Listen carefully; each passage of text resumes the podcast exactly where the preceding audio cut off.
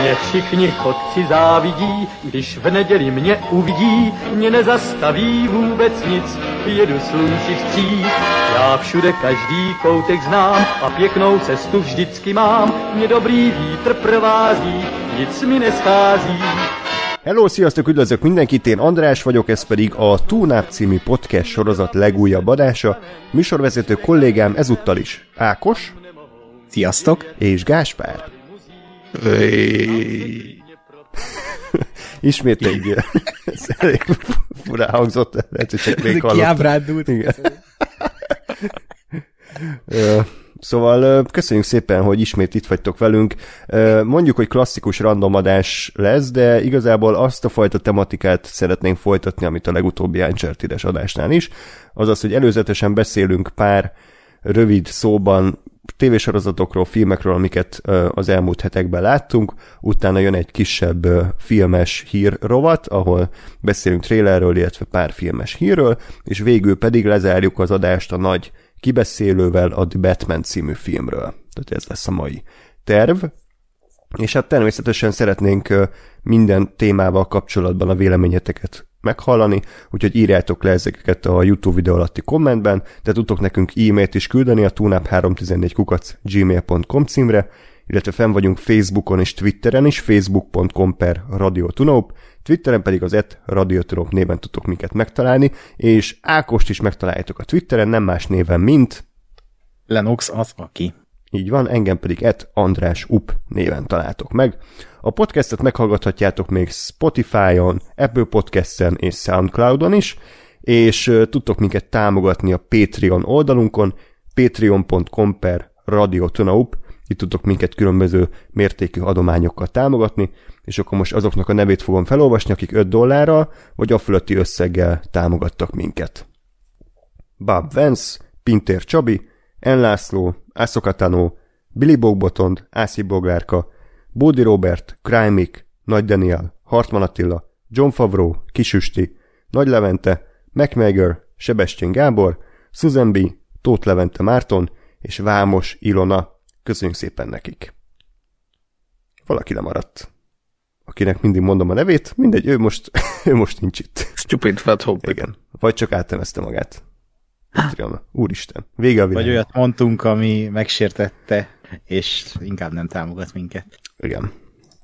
Simán lehet. Öm, meg zárójeles gondolat, hogy ha megszakott energiaszintemet egy kicsit hiányoljátok, az azért van, mert sikerült ö, megbetegednem, de itt vagyok töretlenül, és az adás szolgálatában állok, úgyhogy ö, igyekszem kifocsolni magamból azokat a maradék energiacseppeket, amik szükségesek az adáshoz, de ezt csak így szerettem volna elmondani előzetesen, hogy ez van, de szerencsére van hangom, nem úgy, mint a régi Jokeres adásban, ami azóta is szerintem egy legendás epizód, ahol adás közben egy Említett 13 kudarcot. éves kamasz fiúval mutálódtam.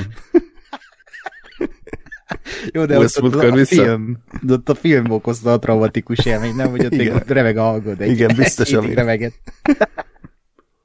Will Smith visszahallgattam ennek a- az introját, hát az tényleg... A, küzdelem szónál a szótárban ezt így be kéne rakni. András próbálja elmondani az, az intrót, úgyhogy nincs hangja. Na igen, úgyhogy ez lesz tehát a mai adás, és akkor kezdjük is egy olyan filmmel, amit Ákos és Gáspár látott, a Netflixre debütált ez az új Ryan Reynolds film, The Adam Project, aminek a rendezője Sean Louis, akinek a nevét még majd a hír ö, mustrában is majd ö, elemezzük. Illetve nem a nevét, hanem a, Hmm, Mire utal a sor? Olyan anyukája, vagy apukája találtak ki. The Show Must Go On, ugye? Ahogy. Köszönjük. Na. Szóval, mi ez az Eden Project? Én nem tudok róla semmit, mert az elmúlt hónapban nem volt időm semmire. Aiden Project. Eden Project, kérlek akkor Ákos mesélj erről a, a filmről. Hát az, ö, ez a film, ez igazából a Ryan Reynolds és a Sean ö, Levy-nek a, a, az új filmje, ami a második kollaborációjuk ugye a Free Guy után, ami nyáron volt a mozikban. Erről a filmről azt érdemes tudni, hogy ez szándékosan az Emblin érának akar egy ilyen emlékművet állítani, tehát az Emblin érához tartoznak ugye a, a Spielberg hmm. filmek, lásd, mit tudom én, E.T., vagy Goonies, és hasonló ifjúsági kaland blockbusterek, de akár a visszajövőbét is megemlíthetjük, mert ez a film tényleg ezeken a 80-as évekbeli ifjúsági blockbustereken azoknak az omázsa, ha úgy tetszik. És arról szól ez a film, hogy a főszereplője az Edem nevű kisfiú, aki ilyen, hát ilyen 11-12 éves forma, és hát egy csonka családban ő fel, mert apukája meghalt, anyukája egyedül neveli, és egyszer csak megjelenik a házuk mellett a felnőttebb Edem, az ő felnőtt ténye, az ilyen 30-40-es csávó, akit Ryan Reynolds alakít, és hát kiderül, hogy létezik az időutazás, és, és ebből aztán fakadnak bonyodalmak, ilyen-olyan kalandokba vesznek részt, meg kell oldaniuk ezt az egész időparadoxont, illetve hogy, hogy miért is jött vissza a felnőtt Edem ebbe az időségbe, ahova egyébként véletlenül került, és ez még nem spoiler, de úgyis, már szerintem spoileresen fogunk beszélni, sok minden nem tudunk elrontani. Lényegében ennyi a film, egy tény, tényleg az látszódik ebből a filmből, hogy, hogy nem akar több lenni, ami a 80-as évek kaland blockbustereit akarja megidézni, és azt szerintem tök jól csinálja, semmi különleges egyébként, viszont hatalmas szíve van ennek a filmnek. Hát Ryan Reynolds. Ryan Reynolds alakítja, viszont szerintem itt, itt azért kicsit minimalizálta. A főszereplő kis srác, a Walker Scobell, az szerintem nagyon szuper. És, és ami, ami csodás ebben a filmben, hogy így semmi különleges, cuki, kedves, megható, de ugye a végén így nálam nagyon eltörött a mécses egy jelenetnél, és, és bőgtem, mint egy kisgyerek. Tehát ez, ez nagyon ért ez a film, hogy így nagyon hatásvadász elemekkel, de, de eléri azt, hogy te bőgjél a film végén. És hát ugye erről szóltak anna az Emblem filmek is, hogy, hogy, hogy azért nyilván egy kalandfilmbe ágyazott, dráma szokott ez lenni, tehát ugye az IT e is a magányról szól. És itt is egy bizonyos tematikát érintenek, itt ugye az, hogy elveszette a kisfiú az apukáját, és akkor ezt hogyan dolgozza fel, illetve az idősebb uh, Edem is hogy küzd meg ezzel a problémával, és hogy alakult benne ez az egész traumatikus élmény.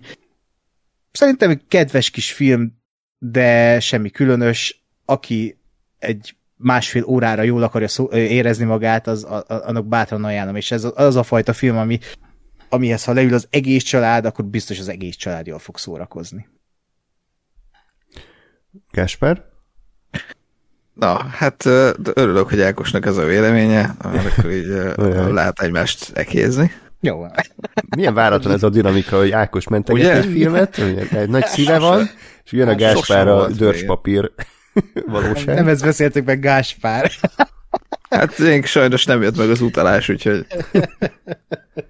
Ö, nekem, nekem az a bajom ezzel a filmmel, hogy de azt, azt én is abszolút éreztem, hogy igen, ezeknek a klasszikus 80-as, 90-as években ilyen, ilyen családi skifi blockbuster kalandoknak a, a nem mondom, hogy utánzata, de hogy az, az, ihlette őket. Csak nekem az volt a legnagyobb bajom ezzel a filmmel, hogy hogy így nem állt össze az egész, és iszonyatosan szerintem felületes és felszínes volt. Ami, ami úgy nézett ki, hogy volt, tehát számomra úgy állt össze a film, hogy nagy érzelmi jelenet, ami, ami egyébként nem is volt rossz, vagy nem is feltétlenül volt rossz önmagában, aztán semmi, semmi, semmi, semmi, nagy érzelmi jelenet, semmi, semmi, semmi, semmi, nagy érzelmi jelenet. És emiatt a nagy érzelmi jelenetek nem működtek, hiszen, hiszen nem, volt, nem volt köztük olyan, olyan ö, jelenet vagy jelenet sor, ami felépítette volna ezeket a karaktereket, vagy kibontotta volna az ő kapcsolatukat, hanem voltak ilyen érzelmi csúcspontok, és aztán így a semmi. És, és emiatt nekem ez sokkal inkább volt csak hatásvadász és, és nem működő, mint, mint ténylegesen egy megható és érzelmes film, holott tényleg azért piszkálgatott olyan témákat, amik, amik elég érdekesek voltak, vagy lehettek volna, csak ezzel a nagyon elnagyolt ö, történetmeséléssel, a karakterépítéssel így kiherélte ezt az egészet. Mert ez, ez, ez, ez konkrétan olyan élmény, mintha most nem tudom én, ö, mit tudom én, mi az, ami mindenki bőgoroszlán király, vagy valami, valami ilyen nagyon nagy klasszikus, ami tényleg egy ilyen megható jelent, és azzal, hogy a YouTube, soha, egy olyan embernek, soha nem látta a filmet, egy YouTube-on megmutatod a jelenetet. Uh-huh. És akkor ő se fog azon bőgni, mert nincs kontextus, és nincs felépítve, és, és önmagában az, hogy egy jelenet jól meg van rendezve, az nem jelenti azt, hogy ezek az érzelmi pillanatok működni fognak, hogyha, hogyha nincs az alátámasztó és nincs felépítve, és itt sajnos ez történt, hogy, hogy számomra nem volt felépítve, és most csak azért, mert a, a Ryan Reynolds, nem tudom én, könnyes szemmel néz a, a kisgyerekre, vagy a nőre, vagy, a, vagy az apjára, attól még az nekem nem működik, mert nincs meg a karakter mögötte, meg a történet mögötte. Vagy legalábbis nincs kibontva, csak így, így el van mesélve, elmondják, hogy jó, igen, ez történt, és oké, okay, csak engem meg ez nem, nem, nem hat meg. Ja, ja, én teljesen megértem ezt a problémát. Nekem azért nincs ezzel bajom, mert ezek a filmek mindig így működnek, hogy tehát nincsen a régi filmek, a régi ilyen blockbusterekben se volt mindig az, hogy ú, de nagyon mélyen belemennek, jó, valamelyik megvolt, de hogy a legtöbben, amit úgy mostanában kult klasszikusnak nevezünk, abba azért nem volt ilyen mélyen meg az, hogy hú, hát igen, tehát, hogy mit tudom én, most teszem azt a visszajövőbe. Az is egy ö, nagyon kőegyszerű film, kőegyszerű tematika, ott is ott van a felszínen ez a téma, hogy ismerd meg a szüleidet, hogy a fiatalság, dö, dö, dö, annak elvesztése, és hova sodorja aztán a családod. Dö, dö. Tehát, hogy ez, ezek így megvannak benne, de sose voltak túlmagyarázva, ott van, ebben a filmben is ott van ez a téma, szépen így a film elején nyilván még, bár egyébként én azt hozzátenném, nekem az a bajom ezzel a film, hogy nagyon gyorsan beindult, tehát hogy így eltelik 5-10 perc a filmből, és már me- megjelenik a Ryan Reynolds, tehát e- e- ezt adom, hogy kicsit többet elidőzhettünk volna, a kisgyerekkel a film elejé legalább egy 5-10 percet még, tehát az ilyen filmekben általában így 20-30 perc után indul be a, a történet, itt így 10-15 perc után már ott vagyunk, hogy akkor itt van a fiatal, vagy a felnőtt Edem, és akkor időutazás létezik, stb. E, ez valóban baj, de amúgy meg ott van ez a gondolat a filmben, már az első úgy kezdődik, hogy vagy hát a második, hogy, hogy, hogy itt ez a kisgyerek, akit bullyingolnak folyamatosan az iskolában, elveszett az apukáját, csak az anyukája nevét. Tehát nekem ennyi elég, és innentől meg úgyis a két karakter maguk között le fogja rendezni érzelmileg ezeket a dolgokat, és aztán a végén meg nagy hatásodás ö, ott van az a bizonyos nagy jelent, ami sírni kell. Tehát ezek így vannak megrendezve, hogy megcsinálva, teljesen kiszámítható, de, de pont az a fajta film, amit így jól esik egyszer megnézni, jól elszórakoztat, és semmi több, tehát, hogy így én sem mondom azt, hogy ez hú, de nagyon jó film, ez a kellemes kis megható filmecske, leülsz, kész. Olyan problémáim voltak itt technikailag, hogy iszonyat steril az egész film, tehát tényleg olyan, mint egy bármelyik másik film, ami ilyen uh, Netflixre készült, tehát a, a látványvilág, meg ez a képi világ, ez, ez, ez, ez, ez a stock látványvilág, vagy hogy mondjam, tehát így nagyon uh, unom már én legalábbis ezeket a fajta kinézetű filmeket, Uh, illetve a végén nekem nagyon érdekes volt, most spoiler, nem spoiler, hogy uh, amikor uh, a, az öreg uh, Edem elmegy, akkor azt mi nem látjuk, hogy így elválik a, fi, a kisgyerektől. Tehát, hogy annyira építették a filmben ezt a bondingot a fiatal és az öreg Edem között, hogy azt nem látjuk, amikor így elválnak útjaik. Csak így cut, és Ede, a kis Edem már egyedül van az anyukájával, tehát így nagyon, érdekes volt. Ez, azért néhol olyan, mint kivágtak volna nagyon sok jelentet ebből a filmből, de nekem nem ront az élményen, tehát oké, okay. tehát egy ilyen kellemes film, még egyszer elmondom, semmi több. Én annyiba vágnék még visszaidézőjelbe, hogy a visszajövőbénél maradva, meg, de egyébként szerintem akármelyik hasonló filmnél maradva, hogy, hogy ott viszont a történet is, tehát hogy a, a, a visszajövőbe az igen, nem megy bele ennyire mélyen a, a drámába, mert tényleg egy sokkal felszínesebb ö, ö, dráma van benne, ilyen nem tudom, családi megérzelmi szempontból, mert nem arról szól, ö, viszont amiről a sztori szintjén szól, az időutazás meg a stb., az viszont sokkal jobb benne. Uh-huh. És itt, itt ö, és az működik. És itt ez is a bajom volt, hogy maga ez az időutazós rész, az is ö, nagyon felszínesen, és nagyon bénán volt ö, tálalva, mert, mert tehát egyrészt, amit mondasz, hogy én is, én is néztem a, az órát közben, hogy a 30-40 percnél már le, lezajlott egy csomó minden, de például a, a főgonosznak a karakteré az egyáltalán nem is volt jelen, tehát hogy nem létezett. Az utolsó 20 percben hozzák be őt is, tehát igen, igen tehát ez, ez kicsit fura volt, igen. Tehát, hogy ez, ez, ez, és mert akkor vagy, tehát érted, vagy legyen egy, egy kevésbé mély ö, drámával, vagy kevésbé mély pszichológiával operáló, de akkor kicsit, kicsit ö, jobban működő kalandfilmese, és akkor, akkor lássunk többet a jövőből, izé, haverkodjanak össze ők jobban a, a két edelme, és utána kezdjünk el, vagy emellett kezdjünk el belemenni a, a mély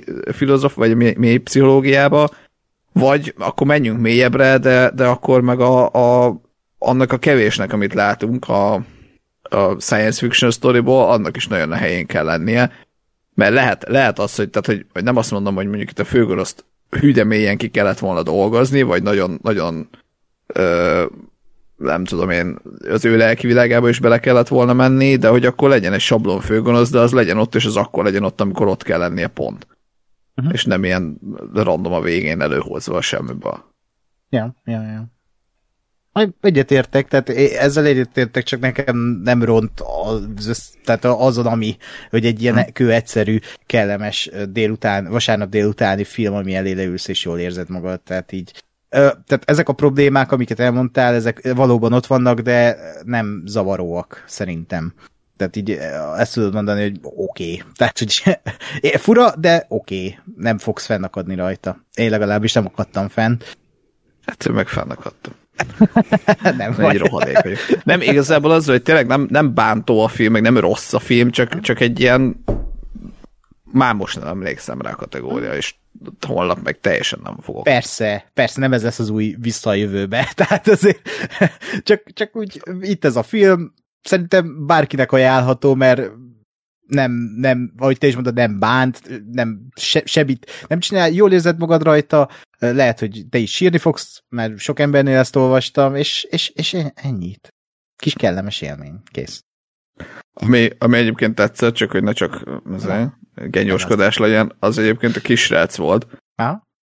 Meg az, hogy a kisrác ez mennyire fel tudta venni a, a Ryan Reynoldsnak a, a ezért, van erre nagyon szó, manerizmusait. A, igen, igen, egyébként ezt valahol olvastam, azt hiszem a kisrác nyilatkozta, ja nem, a Baga rendező nyilatkozta, hogy elvileg a kisrác az hatalmas Ryan Reynolds rajongó, és a Deathloop ja. legalább 50-szer látta már 8 Aha. évesen, és hogy így, hogy így neki ilyen hatalmas példaképe volt a Ryan Reynolds, és nem, nem volt nehéz dolga, amikor azt kellett csinálni, hogy játsz úgy, mint a Ryan Reynolds, mert ő minden mozdulatát ismerte.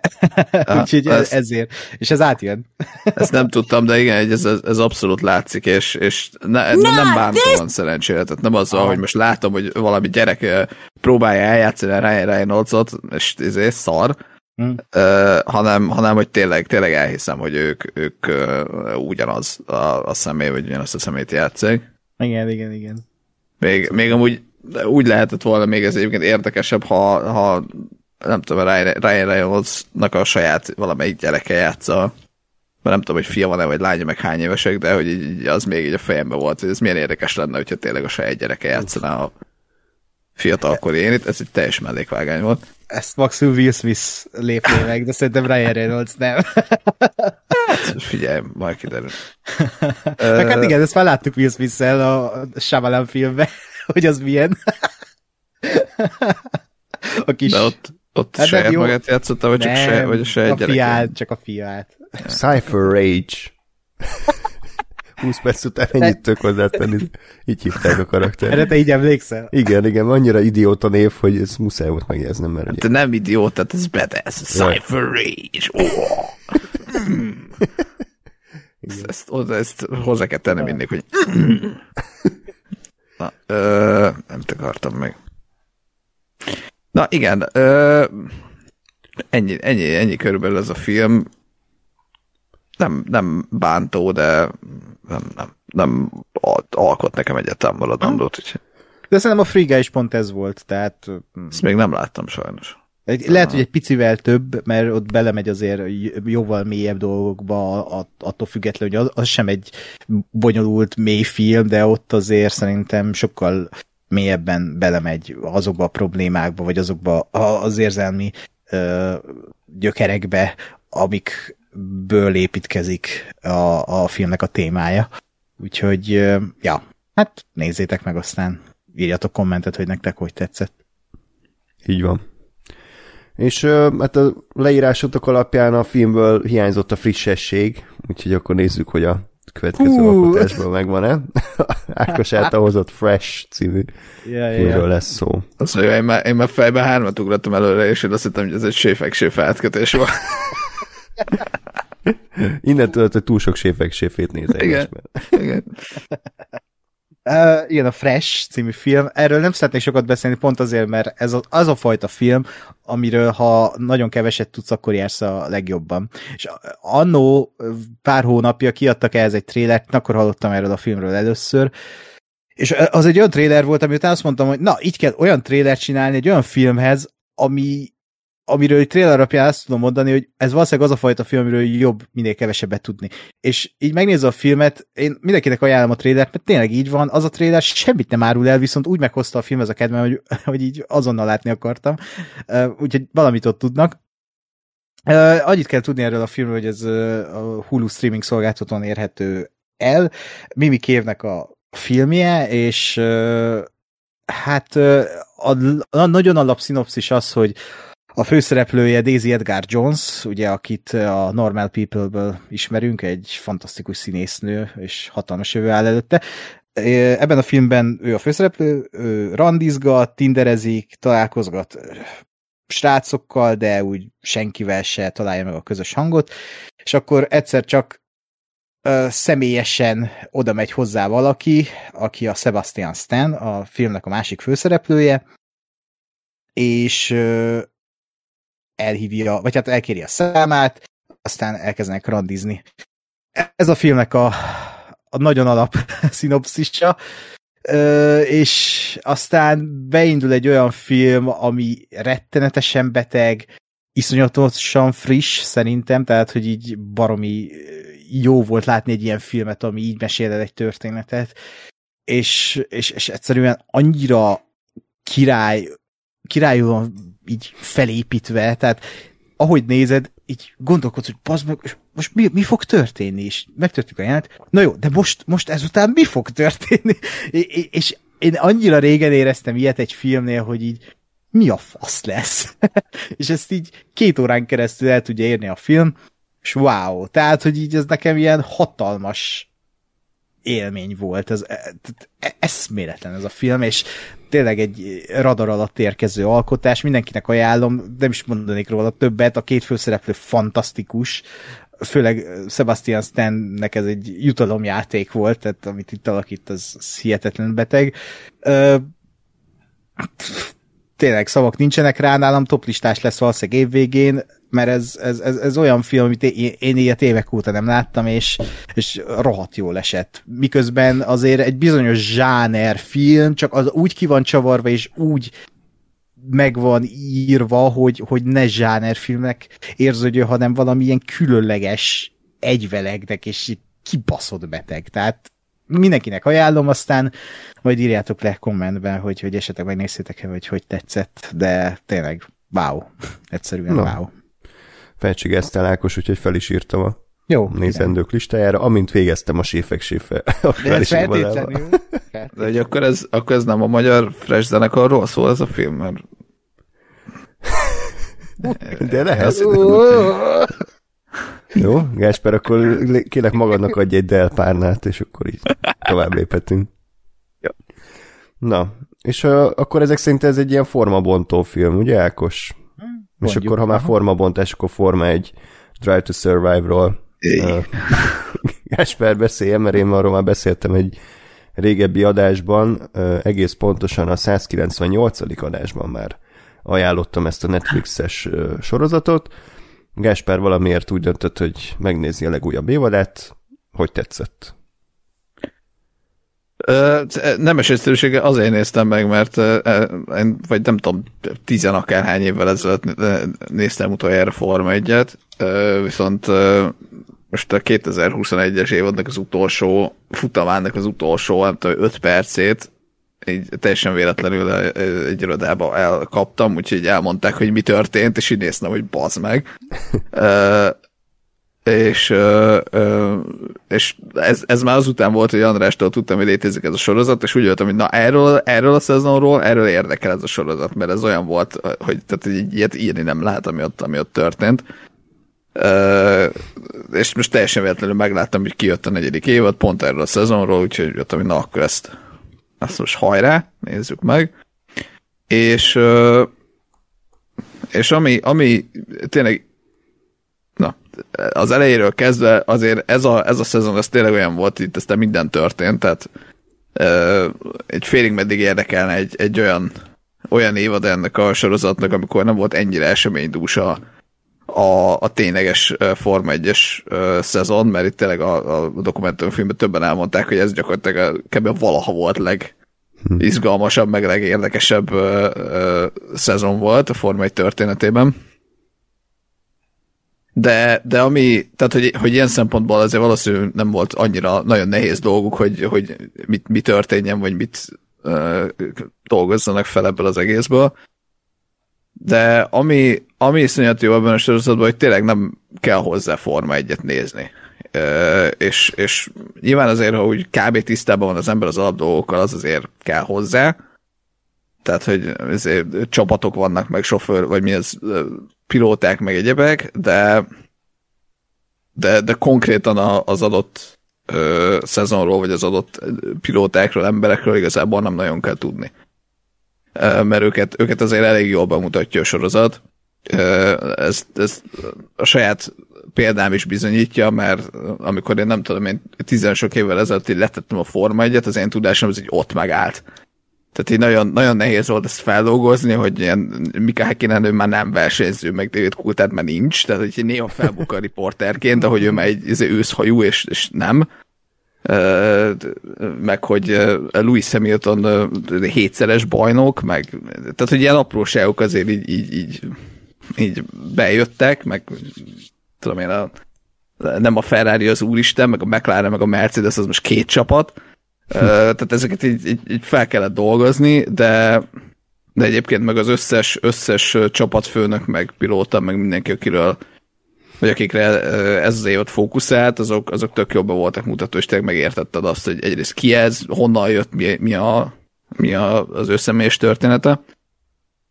És, és ami, ami nagyon-nagyon jó, és ami, ami biztos, hogy iszonyatosan hozzátenne a, a, az egész Forma egy élmény, az, hogyha, hogyha nézném a, a ténylegesen a sportot is, az az, hogy, hogy nagyon-nagyon közel hoz az emberi részéhez. Tehát, hogy annak idején, amikor én néztem a Forma 1 akkor az volt, hogy egy név a, a, a hmm. versenyző, meg egy név a, a, az egy csapatfőnök, és így néha van róla egy másodperc, hogy esetleg látod a schumacher a dobogón ugrál, és így ennyi. De egy ilyen bukós isakos ember ül egy autóba gyakorlatilag. Igen, igen, és mondom, néha a, a, a, a dobogon mondjuk láttad őket, hogy aha, ő az. És, és itt meg tényleg teljesen az, hogy ő honnan jön, mit gondol, hogy érzi magát, mi a kis személyes története, tök érdekes karakterek, ki, ki hogyan dolgozza fel, ki milyen személyiség, ki mit, milyen helyzetre hogyan reagál. És, és ez nagyon-nagyon érdekesen és nagyon-nagyon jól van összerakva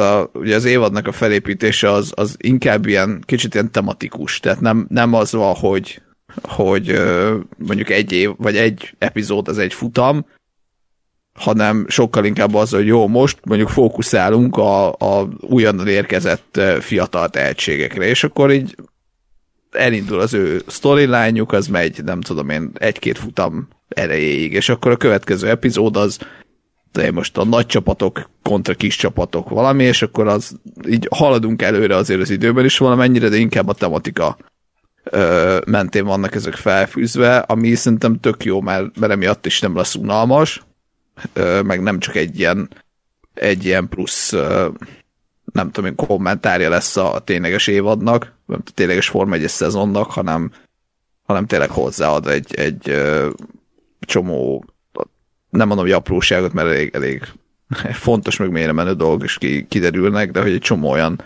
olyan extrát, amitől, ö, amitől élvezhető ez az egész ö, sorozat anélkül, hogy mondjuk tudná szinte bármit a, a, a tényleges sport részéről.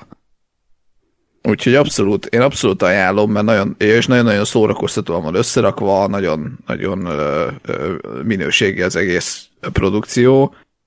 Nem kell végigülni három órás Forma 1-es futamokat, mert az a, nem tudom én, 5-6 érdekes dolog, az meg van mutatva, rendesen be van vágva.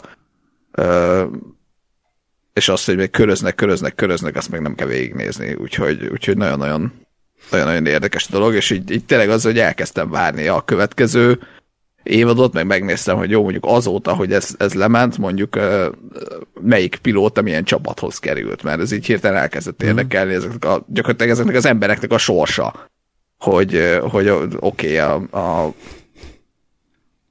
Valtteri Bottas, akit most kitúrtak a, a Mert, vagy hát nem kitúrtak, tehát a, eddig a Mercedesnek a kettes számú pilótája volt, most hol a bánatba landolt vajon, és így ez, ez így elkezdett érdekelni. Mm.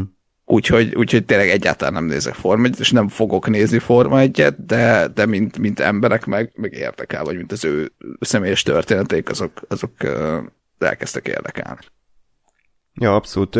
És az a pozitívumként tudom megmondani, hogy azokra az évadokról, amikről én beszéltem, az első három évad, ugyanezeket emeltem ki, és ott, ott nem volt maga a, a, a Forma 1-es évad annyira kiemelkedő, de a sorozat ott is talált olyan, olyan jellemeket, karakterpillanatokat, ki milyen csapathoz kerül a csapatok egymás közötti uh-huh. csatája, nem tudom ebben évadban mennyire volt, de az első évad nagyon ráment a Renault versus Red Bullnak a, a mhm. hisztér, ami rengeteg ilyen office szinten kínos jelenetet is eredményezett, az, az, az nagyon szórakoztató volt. akkor jó, ez melyik évad volt? Mert az akkor... első volt, iszonyat kellemetlen ah, okay. pillanatokat élhettünk át, ugye a Renault a nagy büszke francia autógyár, akinek mindig szétrohad az autója, és a Red Bull, aki meg ugye próbál feltörekvő lenni, és ugye lenyomni a Mercedes, és akkor ők egymás között hogyan cserégetik a motort, meg akkor kinek a hibája, hogy elfüstölt, meg tehát ott azért ha. volt volt bőven dráma, és, és én is azt vettem észre magamon, hogy mit tudom én, korábban fogam nem volt, hogy ki ez a Ricardo, meg a Sainz, meg a Leclerc, meg ezek, de úgy utána egy érdekelt, hogy tényleg hova kerülnek, mi lesz velük, hogy akkor most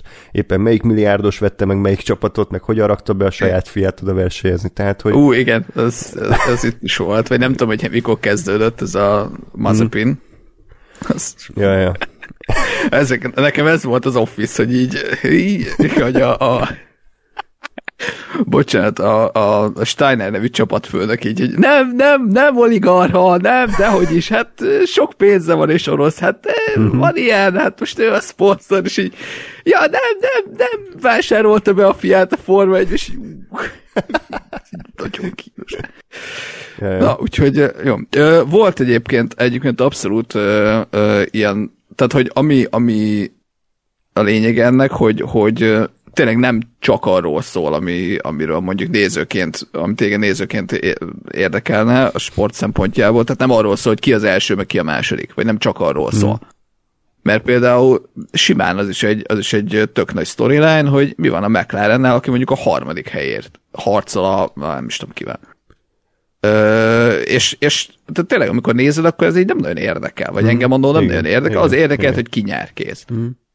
És így közben meg, közben meg tök érdekes az, hogy igen, olyan csapat is van, aki, akinek a harmadik hely fontos, neki is van egy ilyen nagy ellenfele, úgymond, aki csak ők a harmadik, negyedik helyért ö, ö, versengenek. Van olyan csapat is, aki gyakorlatilag az életbe maradásért küzd, hogy és nekik már az, az a mennyország, hogy egy pontot összebírtak kaparni és, és ez, is, ez is tök érdekes, hogy, hogy nem csak azzal, hogy ez százezer ponttal vezet a, a Mercedes vagy a Red Bull, vagy McLaren, nem? Mercedes ha. vagy a Red Bull, hanem, hanem a kis csapatok is vannak, akik meg tényleg azt, hogy gyerekek egy tizedik helyet próbáljunk már meg összeszedni, mert különben ezzel leúszhatjuk magunkat a WC jövőre. Igen. Úgyhogy, úgyhogy nagyon, nagyon, nagyon jó ilyen szempontból, hogy tényleg iszonyat, iszonyat sokrétű, és iszonyatosan belemennek minden, minden aspektusába a, a sportnak, úgyhogy nagyon, nagyon ajánlott. Tényleg olyan, mint a, Rás című film volt annó, hogy így nem kell Forma egy rajongónak lenni ahhoz, hogy, hogy érdekeljen, mert, mert az emberi történet, ami igazán számít, meg izgalmasan van felvéve, előadva, úgyhogy tényleg mindenkinek ajánljuk. Na és akkor egy másik szintén nagyon izgalmas sorozat, Séfek Séfe, amiről kicsit eddig ilyen mém szinten beszéltünk, de most mivel én semmi más nem néztem kb. az elmúlt hónapban a, a Batmanen kívül, a Séfek Séfe az egyetlen, ami, ami így nyomot hagyott bennem. Jézus atya úr hát ez van, tehát Jó az. 12 órás munkanap végén nincs, nincs kedvem itt uh, sztorikkal Igen, foglalkozni, meg forgatókönyvek. Akár Így azt van. akarom, hogy Vomberg figyes teli tüdőből üvölcsen a versenyzőjére, hogy mi a faszomért égette oda a karamellizált cukrot. Így van. Tehát néha csak ennyi kell. Öm, akiről, aki nem tudná, miről van szó, azt hiszem a konyhafőnökről már beszéltünk, tehát hogy a- a főzős műsorok tematikája folytatódik a, a túlnápon belül. Ez... Nekem ez annyira nincs meg, hogy én azt hittem, hogy erről már beszéltetek, de akkor a konyhafőnökről beszéltetek, értem. Így van, Ákos, úgyhogy nagyon figyelj, jegyzeteljél, mert majd Jó, kikérdezzük, jó. hogy mi a különbség Mindenképp. kettő között. Tehát ez a TV2-n fut ez a, hát mondjuk, hogy reality, és uh, a Game of Shaves nevű uh, műsor alapján készült, tehát ez is egy licenc, és három séf a főszereplő, Wolf András, Vomberg Frigyes és Kraus Gábor, és mind a három séf gyakorlatilag egy csapatot válogat össze magának a, a versenyben, 6-6-6 fős csapatok, és ugye a, a műsornak a fő gerince az, hogy ezek a csapatok küzdenek meg egymással. Tehát mit tudom én, van egy nap, amikor az a feladat, hogy főzzenek menza ételeket. És akkor meg van mondva, hogy mit tudom én, maximum ö, ö, 4000 forintból kell alapanyagokat összeszedniük a piactérről, és ugye ö, 10 adag ételt kell kitálni, tehát egy étel maximum 400 forintból jöhet ki, és akkor a csapatok összeülnek, a, elmondja a séf, hogy mit csináljanak, és akkor 60 perc alatt meg kell főzniük ö, 10 adag mit a levest, főételt, meg desszertet. És akkor miután elkészültek az ételekkel, ezeket rárakják egy futószalagra, és akkor ott pedig mindig más tematikájú vendégek értékelik az adott ételeket, tehát ebben az esetben mondjuk ilyen konyhás nénik, vagy ilyen menzás szakér, szakértő emberek, akik ezzel foglalkoznak, ők megkóstolják az ételeket, és eldöntik, hogy a három csapat közül, ugye van piros, kék és fekete csapat, melyik volt a legjobb étel. És akkor amelyik csapat nyer, az tovább jutott, annak nem kell tovább főznie, és akkor akik viszont nem kaptak legtöbb tányért, azok most már egyénileg meg kell, hogy küzdjenek egymással, és minden rész végén kiesik egy ember a, a, a csapatokból, és ez egészen addig folytatódik, amíg az utolsó részben, a nagy fináléban egy valaki megnyeri a versenyt, ő a séfek séfe, és nyer 10 millió forintot, és vele egy franciaországi, nem tudom milyen luxus iskolában tanulhat, és ez annyira idegesít, hogy mindig beletapsolnak ebbe a mondatba. Tehát nem tudom, Gáspár ezeket feltűnte, hogy minden alkalom, amikor elmondja ezt az aktuális műsorvezető, elkezdenek közben tapsolni a játékosok. Tehát miért nem hagyják végig mondani, és akkor utána tapsolnak. Tudom. Nem értem? Nekem az nem tűnt fel, hogy bele, beletapsolnak, de hogy mindig, mindig kötelező taps Igen. ennél az, az, az feltűnt, ez egy kicsit Igen. cringe, de igen.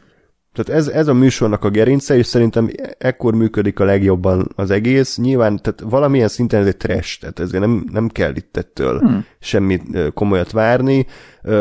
Néha érezni, hogy direkt olyan embereket válogatnak össze játékosként, akik ez a nagyon aljadék, nagyon idióta, lehessen rajta rögni, vagy valamilyen gimmickje van, hogy mit tudom én, ilyen hagyományőrző öregasszonyokat beküldenek, mit tudom én, csipkés ruhában, meg rockereket, meg mit tudom én, tehát hogy mindig van valami gimmick, de azért a végére a műsor gerincére szerencsére tényleg normális emberek maradnak.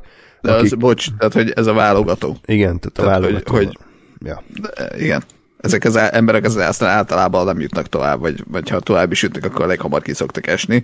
Szóval csak azért mondom, hogy az egész, egész műsor maga az, tehát hogy persze van egy ilyen, egy ilyen ö, skriptersége valamilyen szinten, vagy egy ilyen producertsége, ö, de, de azért azt gondolom, hogy maga a, a, a tényleges verseny, amikor már ott tartunk, hogy, hogy ö, embereknek főzni kell, az azért, az azért komolyan vehető.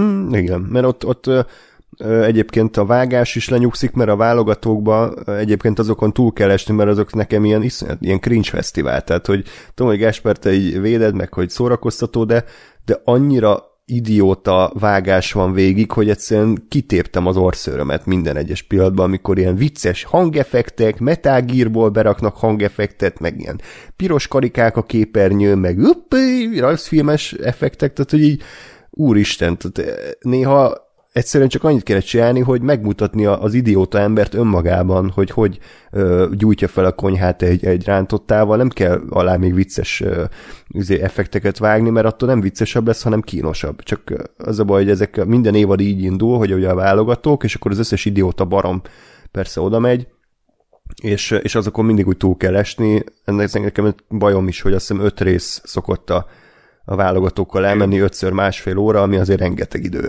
és, és utána indul maga az igazi műsor, ami viszont már szórakoztatóbb.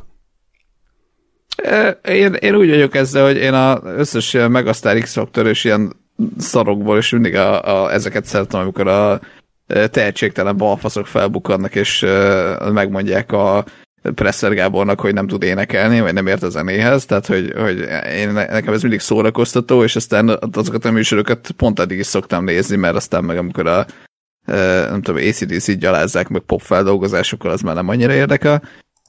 Itt ez legalább annyiban jobb, hogy itt a, és ezért mondtam, hogy itt a komolyan vendő része is komolyan vehető. Tehát amikor, amikor ezek a hülyék, ezek, ezeken túl vagyunk, és ezek már nincsenek a, a képen, vagy nem annyira vannak képben, akkor, akkor azért maga a verseny az viszont azt gondolom, hogy működik, és, és van, egy, van egy bizonyos minőség, ami alá azért, hál' Istennek nem, nem nagyon mennek. Hmm. Ja, ja.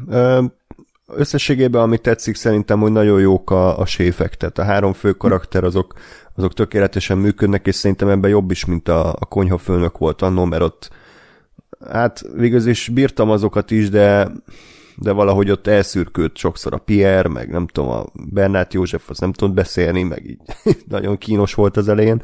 Itt, itt tök jól működött együtt a Wolf András, a, ez a kicsit ilyen mackós apuka karakter, aki azért sokat vár gyerekeitől, és hogy tud nagyon jó fejleni, de néha meg kibaszott elmebeteg módon valamit, szétrúg kukákat, vagy papírtörlőt rúg szét szekrényajtót, tehát hogy néha nagyon el, elpattan az agya. Akkor ott van a Krausz Gábor, a, a fiatal ilyen, kicsit ilyen bedesz csávó, szétvart karral, de közben nagy benne a bizonyítási vágy, mert azért még egyszer se nyert, tudtam mal eddig, legalábbis ahol én tartok, ott még nem nyert tőle ember, és akkor ezért ugye próbál mindig valami nagyjal erőrukkolni. A Fonberg Frigyes meg ez az öreg bölcs papa, aki, aki a legagresszívabb állat az egész konyhába, és, és amikor van egy csapatfeladat, akkor 60 percet gyakorlatilag végigüvölti teli tüdőből, és az is szórakoztató igazából.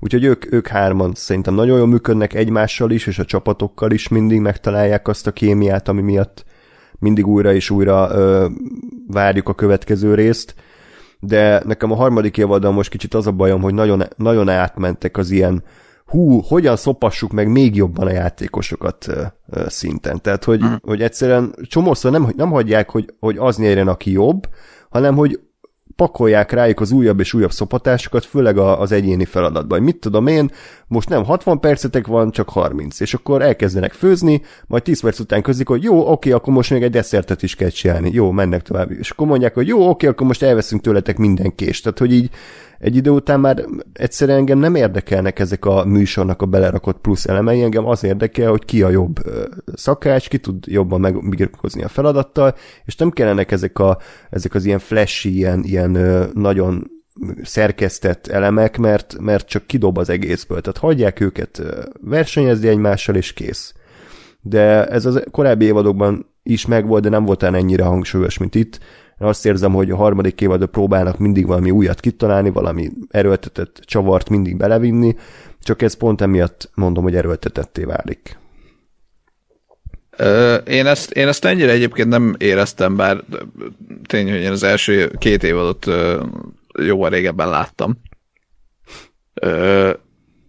Illetve, illetve igen, tehát hogy, hogy valóban benne van ez a hú, de nehéz ez a verseny, és akkor tényleg a folyamatosan új, új csavarokat találnak ki, vagy új, új ilyen hülyeségeket raknak bele, de nekem ez még mindig úgy volt, hogy, hogy tehát hogy, hogy nem nem vitték el annyira durvába, hogy egyrészt se az nem volt, hogy ilyen teljesen elmebetegséget kelljen csinálni, tehát hogy tényleg nem az volt, hogy tök főzeléket kell főzni, és aztán rakja bele csokoládét, vagy ilyen ennyire durvá hülyeség nem volt hanem azért mindig, mindig bele lehetett dolgozni a feladatot, meg időben is azt gondolom, hogy nem volt soha olyan, hogy most akkor 10 perced van egy, azért, egy egész ökröt megsütni. Tehát, hogy ami meg irreálisan, hmm. tehát lehetetlen. És, és még egy, egy, egy gondolat egyébként a, a, a konyhafőnökhöz összehasonlításként, hogy én, én azt gondolom, hogy ez a, ez a verseny, ez, ez szerintem picit más nyilván az egész, de ez szerintem egyel nehezebb, vagy egyel azt gondolom, hogy szakmai meg följebb van, mondom ezt úgy, hogy nem értek hozzá, mint a, mint a konyhafőnök. Tehát azért itt, itt, itt ténylegesen az van, hogy el, eljuthat azért elég szépen, elég sokáig olyan is, aki amatőr, de azért az a, az a tendencia, hogy a végén azért tényleg olyan emberek maradnak benne, akik már eleve ö, szakácsként, vagy valami, valami ö, hasonlóként dolgoznak, és azért van szakmai tapasztalatuk, mert, mert egy bizonyos pont után nem, nem lehet annyira az egyéni, főleg az egyéni főzésekben ugye azt a, azt a szintet hozni, amit a, amit a tapasztaltabbak tudnak. Ö, és ez nem mondom, hogy jó vagy rossz, ebben más, mint a, hmm. mint a konyafőnök, mert ott azért azt gondolom, hogy ott sokkal sokkal inkább tud érvényesülni egy amatőr is. Illetve, illetve a, amit a, a, a séfekről mondtál, hogy ugye a, a, a konyhafőnök így el, eltűntek a, a, a zsűribe lévő séfek. Ez is engem azért nem zavar, mert alapvetően ugye tök más a, a koncepció, meg tök más a felállása a két műsornak.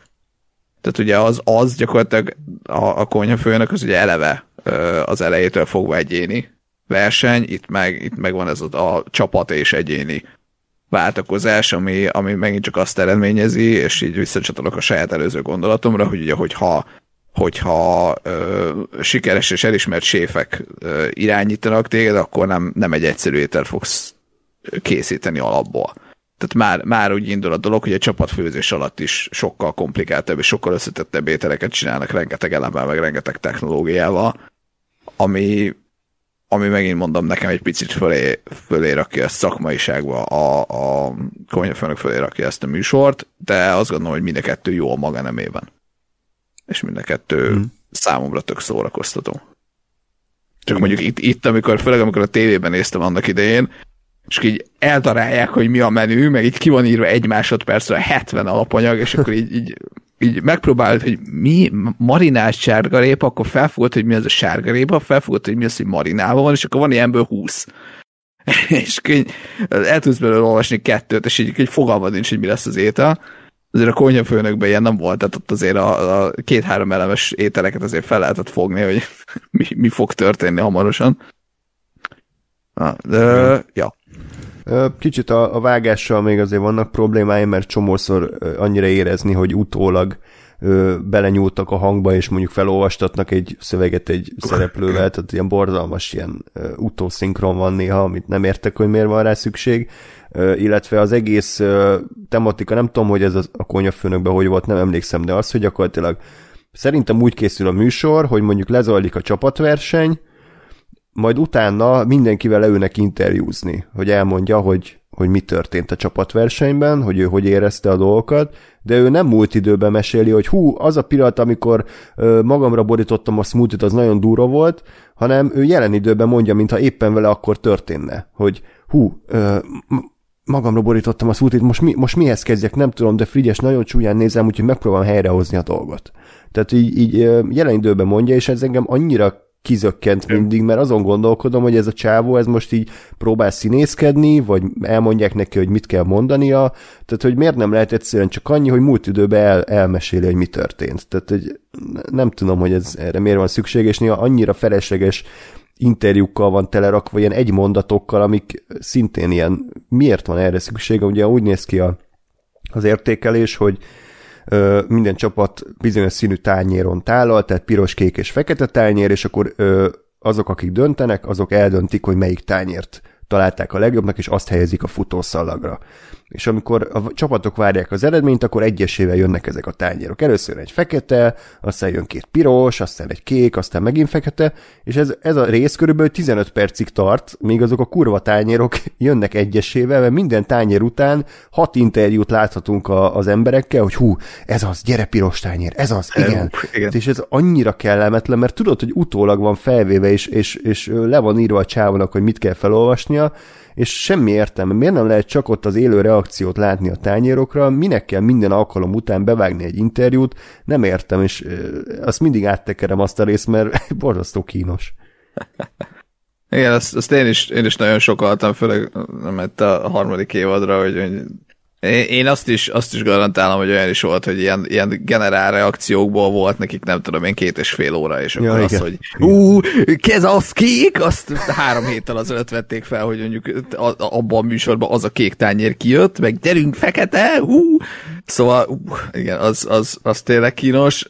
Nem tudom, ez az egész, valahol értem egyébként a, a, a a gondolatot a mögött, hogy ezek, ezeket mire akarják, vagy mire gondolt a költő, hogy, itt, hogy ezek miért vannak benne, ezek a, ezek a jelen idejűnek, vagy egy idejűnek szánt kommentárok, csak közben meg bennem is azzal, hogy, tehát, hogy tudom, hogy nem akkor, ténylegesen akkor beszélnek, és azt gondolom, hogy ez olyan szinten el van húzva, hogy ezt már a hülye is látja, hogy ez nem akkor, és ott történik. Tehát, hogyha ennek mondjuk a fele van ilyenekből, mm. akkor, akkor mi, mi a nyelszemőt a mondás. A kecske is jól lakott, és a káposzta is megmarad, csak hogy kajánál maradjunk. Ez az. Ö, igen. Ö, és tehát, hogy akkor is meg lenne ez a, ez a egyidejűség a dolognak, de, de nem lenne kínos az, hogy tényleg minden egyes pillanatban még ott ez a reakció, meg, meg fú, most mi fog történni.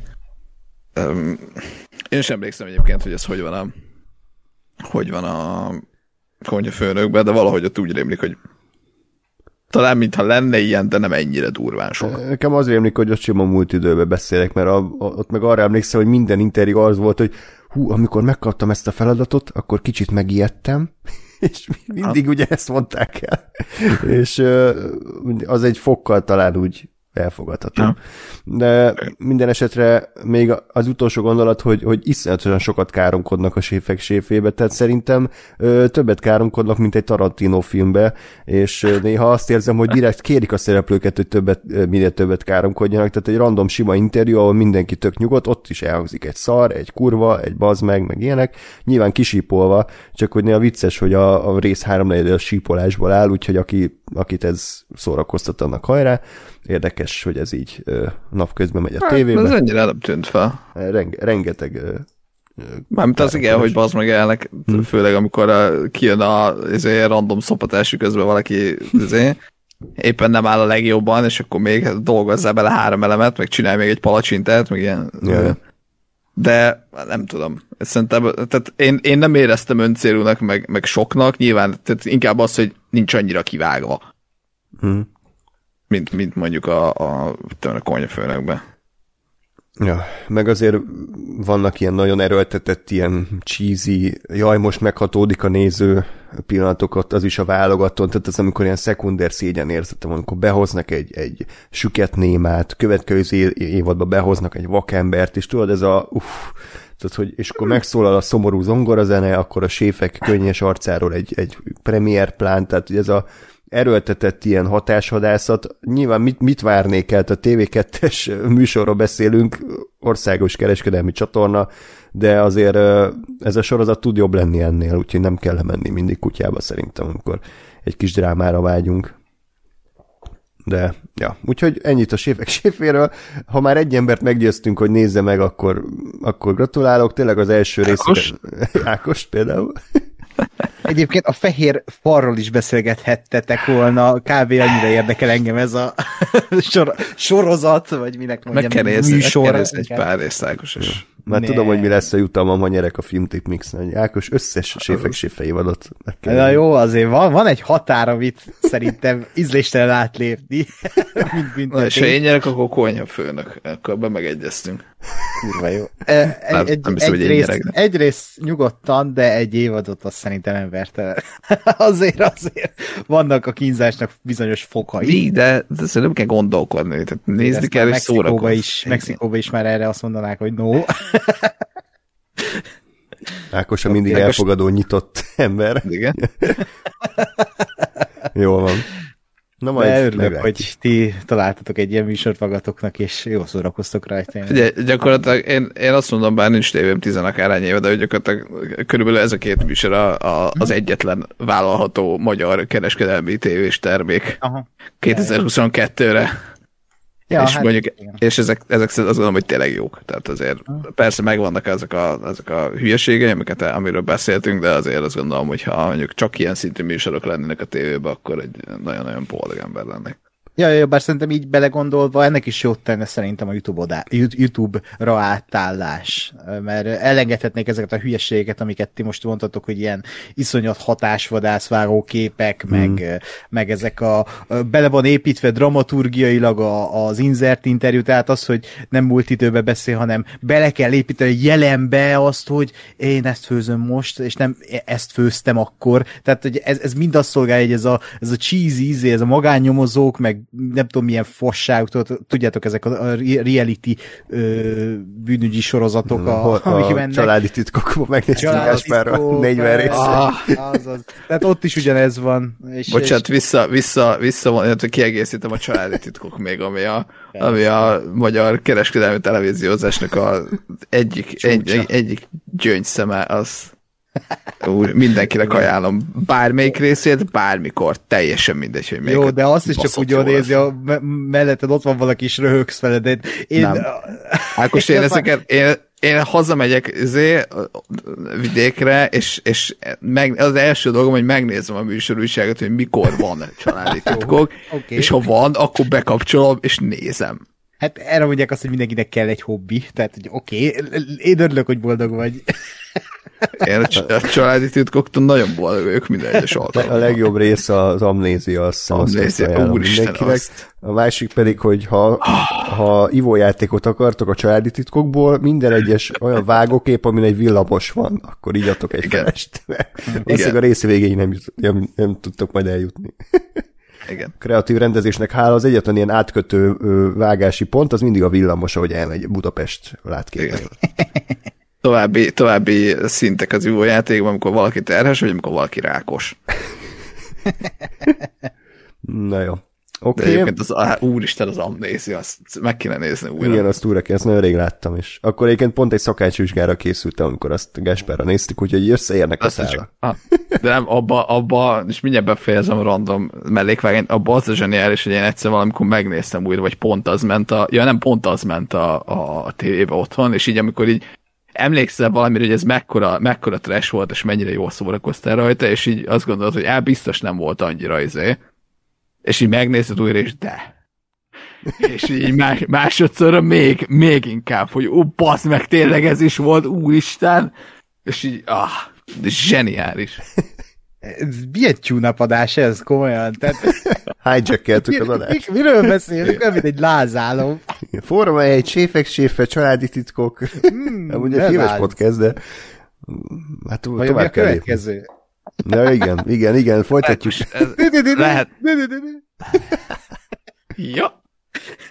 Ez az epizód arról szól, hogy Ágos fikáz olyan, olyan tévésor, vagy tévéműsorokat, amiből látott egy részt, és eldöntött, hogy szar, és Hát, vagy nem is látott. egyáltalán nincs ebbe, Igen. és egyáltalán nincs igaza. Én a boomer, igen, itt Grampiket, itt nagyon, nagyon lehúzok mindent, és így gyermeki lelkesedésen meséltek a családi titkokról, és a séfek séfjét. Igen. Bezzeg az Eden Project, ez milyen jó film? Ja nem. Ja, igen, ez egy filmes podcast, tényleg, néha így ezekről is beszélünk. Mozgókép. Az Amazing részről idén még nem beszéltünk, úgyhogy itt az idő, hogy Gasper megint felhozza ezt a fantasztikus, egyiket tényleg fantasztikus Abszolút. szériát. Ez melyik adon fut? A CBS? CBS. CBS-en fut, 2001 óta zajlik ez a reality, tehát már 30 ha, második évad, vagy 33. 30, ez a 33. Azóta egy millió dollárra főnyeremény, ami szerintem a világ legnagyobb Ja, átbaszása. az hogy kurva jó. Ekkora két, két, mit mondták, 2001? Ja, Tehát 20, 21 éve ugyanannyi a, a, a főnyeremény, így az inflációt azt így hagyjuk. Tehát, hogy azért... Ezt meg kiszámolom Két- mindjárt, hogy mennyi inflálódott. De az, de az érdekel, hogy mondjuk azért mennyi a, mennyi a különbség, vagy a tényleges különbség a 2001-es 1 millió dollár, meg a, meg a 2022-es 1 millió dollár között. Ö, és azt gondolom, hogy most nem, nem megyek vele magába a formátumba, mert azt szerintem már beszéltünk róla, meg, meg tényleg érdemes, érdemes utána nézni annak, aki, aki érdekelnek az ilyen tudom, re, reality show-k, minőségi reality show-k. Ö, utazási világ körül különböző feladatokkal, ennyi. Itt jó héjban. Bocsánat, közben most töltött igen. be a ö, 623 ezer dollárt ér ma 1 millió Na, dollár ez- 2001-ből, úgyhogy az elég durva. 37 százalékos Igen. zuhanás. Ez jó, jó fejek a CBS-ne. Na, ö, szóval igen, a formátum maga az, az, az, az nem nagyon változott. Ö, a, ami, ami miatt engem érdekelt a, ez a, a 33. évad, az, az nyilván a Covid volt, hogy ezt hogyan kerülik meg, vagy hogyan oldják meg. Ö, András, spoilerezhetek? Ö, Nyugodtan, igen, igen. Jó, oké.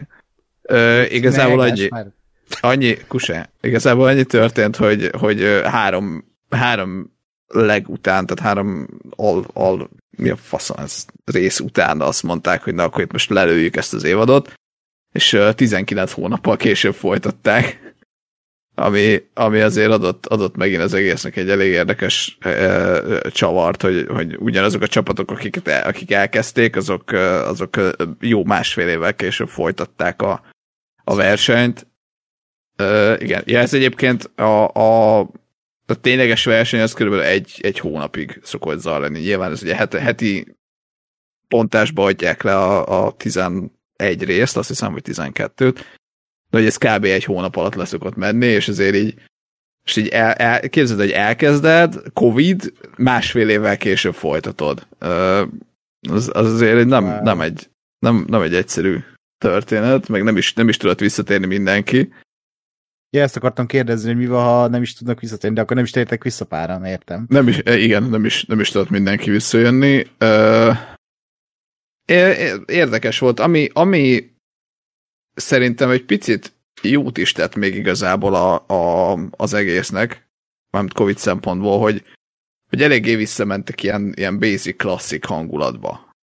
Mert egy dolog, hogy egy csomó, csomó ilyen utazós, tehát repülős mahinálás az kiesett, mert ugye az szokott lenni ilyenkor, hogy mit tudom én, repülj el a következő városba, és akkor tudom én, mely, melyik repülőre jut hely, meg az mikor landol, meg késik, meg ezért repülőtéren elakadnak. Ilyenekből szokott, szokott, vagy szoktak érdekes szituációk kialakulni, meg az, hogy ugye, amikor ő beér a, az adott ö, al, al résznek a, a végére, akkor onnantól számítva van 12 óra pihenőidő, és akkor 12 órával később indul, és akkor megint az, hogyha, hogyha ő reggel négykor indul, de csak hatkor nyit a repülőtér, akkor a, vagy a, akármi, ahol menni kell, akkor a következő három csapat az ugyanúgy felzárkózott. Vagy az, az ellenkezője is igaz, hogy még pont eléri az utolsó repülőgépet este, az összes többi csapat meg ott reked az előző országban. Na, na ilyenek egyáltalán nem voltak ebben az évadban, mert tulajdonképpen volt egy darab ilyen Amazing Race repülőgép, arra mindig együtt felszálltak, elmentek a következő országba, és ott indultak egymáshoz képest eh, tudom én, 15-20 perc eltéréssel, de de ami, ami miatt tényleg volt egy ilyen kis, kis retro hangulata az az, hogy ki, kiszedegettek egy csomó ilyen, ilyen extra nem is azt mondom, hogy feladatokat, hanem amiket már behoztak a, a, a korábbi évadokba, hogy, hogy lehet a másikat azzal szivatni, hogy tudom én, 15 percet itt kell állnia, lehet a másikat azzal szivatni, hogy, hogy a választható feladatnál mind a kettőt meg kell csinálni. Ilyenek így nem voltak, hanem ez egy ilyen klasszikus, basic uh, amazing rész volt, és egy kicsit, kicsit jól esett, mert, mert már kezdett, kezdett az utóbbi pár évadban olyan elmenni olyan irányba, hogy most már még, még valami újat kitaláltak, még valami újat kitaláltak, még valami újat kitaláltak, és már egy picit, picit sok volt. Úgyhogy ilyen, ilyen szempontból egész jó volt ez az évad, nyilván az, hogy közben világot látnak, az ugyanúgy ott van, a, a feladatok ugyanúgy ott vannak, a, a különböző személyiségek, karakterek azok ugyanúgy ott vannak, úgyhogy ami, ami miatt szerethető ez a sorozat, az azt gondolom, hogy, hogy ott van, ugyanúgy, és vannak ilyen érdekes ö, extra dolgok, vagy ilyen, ilyen speciális dolgok a Covid miatt, ami miatt meg legalább még ez, a, ez az évad is külön érdekes volt. Úgyhogy én, én ezt is, meg gyakorlatilag bármelyik másik évadot bármikor bárkinek ajánlom, kivéve Ákosnak, aki üljön otthon és nézze inkább a szar filmeket, meg ezért puffogja, hogy milyen, milyen szarok ezek a tévéműsorok, amiket soha nem látott. Én nem mondtam ilyet, én csak nem nézem ezeket. mert nem érdekelnek. De ez az Amazing Grace az mindig, tehát ami, a, amit láttam belőle, meg amit tudok róla, az, az, tehát az mindig egy minőségi cucc volt. tök, tök durva, hogy már itt járunk, hogy ennyi évadot megért, ennyi év, évet megért ez az egész, és, és még mindig akkor ezek szerint ugyanaz a szórakoztató faktorral a rendelkező tévéműsor, mint ami 2000-es évek elején volt. Uh-huh. Tök jó. Abszolút, egy kicsit, kicsit, csak ha már egy a 2000-es évek miatt azért azt, azt érzem rajta sajnos, hogy azért már egy csomó olyan hülyeséget nem vállalnak be, amiket régen régen bevállaltak.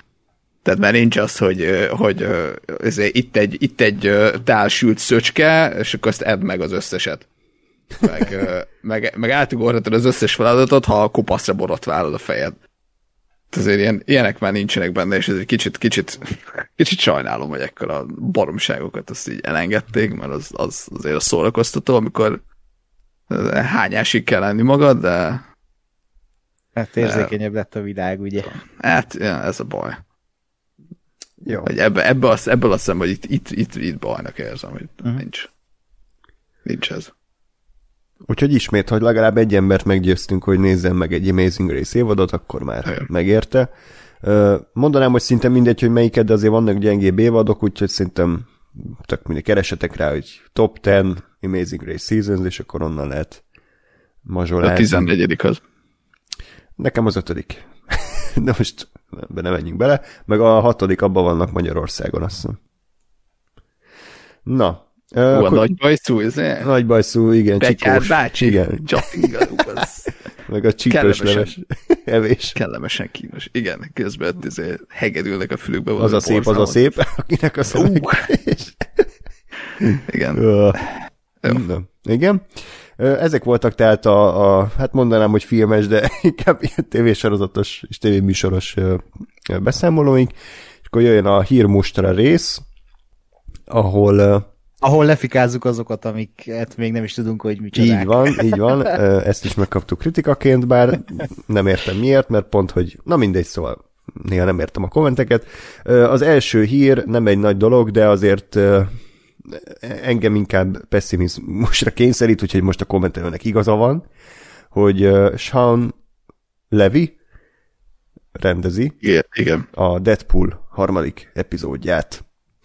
Nemrég lett bejelentve. Én nem örülök, mert én nem vagyok Sean Levy rajongó, konkrétan egy filmjét nem tudok mondani, ami, amit szerettem. Szerintem ez a De tipik... nem is láttad az utóbbi kettőt, ami úgy azért kiemelkedő. Nem, nem, azt tényleg nem láttam, de azt gondolom, hogyha valaki csinál 20 szart, és aztán kettő közepesen jót, akkor ő nem lesz írta jó rendező. Tehát, hogy... Greg Mezin, vagy nem tudom még ki tudnék mondani, aki ilyen reformon ment keresztül, jó, azért szerintem a Free Guy nem egy Chernobyl szint, de ezt majd Jó, csak az mondja azt meg. mondom, hogy ott sokkal élesebb a, a két oldal, hogy orra akadva, meg másnaposok áram is Chernobyl, mint az, hogy nem tudom, éjszaka a múzeumban egy, ami oké, okay, nem szörnyű, de hogy azért, ja, és jött egy Free Guy, meg oké, okay, tök jó. Tehát, hogy úgy érted, hogy így szépen mm. megvan az átmenet szerintem, és Deadpool, ez egy jó kiugrási lehetőség lehet, mert ez a csávó eddig csak gyerek vagy családi filmeket csinált, és mm, ez egy, ugye megerősítették, hogy ez egy R kategóriás film lesz, és most hm. ki tudja, hogy mit tud. Lehet, hogy ez lesz neki a, a nagy fordulópontja, hogy akkor most megmutatja. Hát a Tim Millernél sokkal jobb választás így látatlanba is, de aztán majd meglátjuk. Egyébként, aki nem tud ez a Sean Louis olyan filmeket írt, ő nem bocsánat, rendezett, mint a Minden hája a megkent hazug, szakítópróba, szakítópróba, tucatjával olcsóbb, a Rózsaszín párduc remake Steve Martinnal, Éjszaka a múzeumban trilógia, párterápia, vasokköl, gyakornokok, Free Guy és Eden Projekt, illetve a Stranger Things berendezett epizódokat. Úgyhogy nem tudom. Tehát én bevallom őszintén, nekem a Deadpool 2 jobban tetszett, mint az első. Többek között azért, mert ott volt egy rendező, ugye David Leitch szerintem, ha nem is egy visionary director, de azért van stílusa, és tök jól lehozta azt a baromságot. Úgyhogy én sajnálom, hogy itt megint egy kicsit ilyen visszalépés történt, egy ilyen középszerű iparos, megkapta a Deadpool 3-at, biztos lesznek benne majd ö, vicces vizuális gegek, de alapvetően jobban örültem volna, hogyha valamilyen ihletettebb választásra esik majd a Ryan Reynoldsnak a döntése. Én nem láttam a, a Swiss Army Man, de ugye Ákos, te írtad, hogy a Daniels ha, simán megkaphatta volna a Deadpool 3-at. Ez az új trailer, ez elképesztő, ez az Everything Everywhere All at Once. Én csak ma láttam, és brutál jó. jó.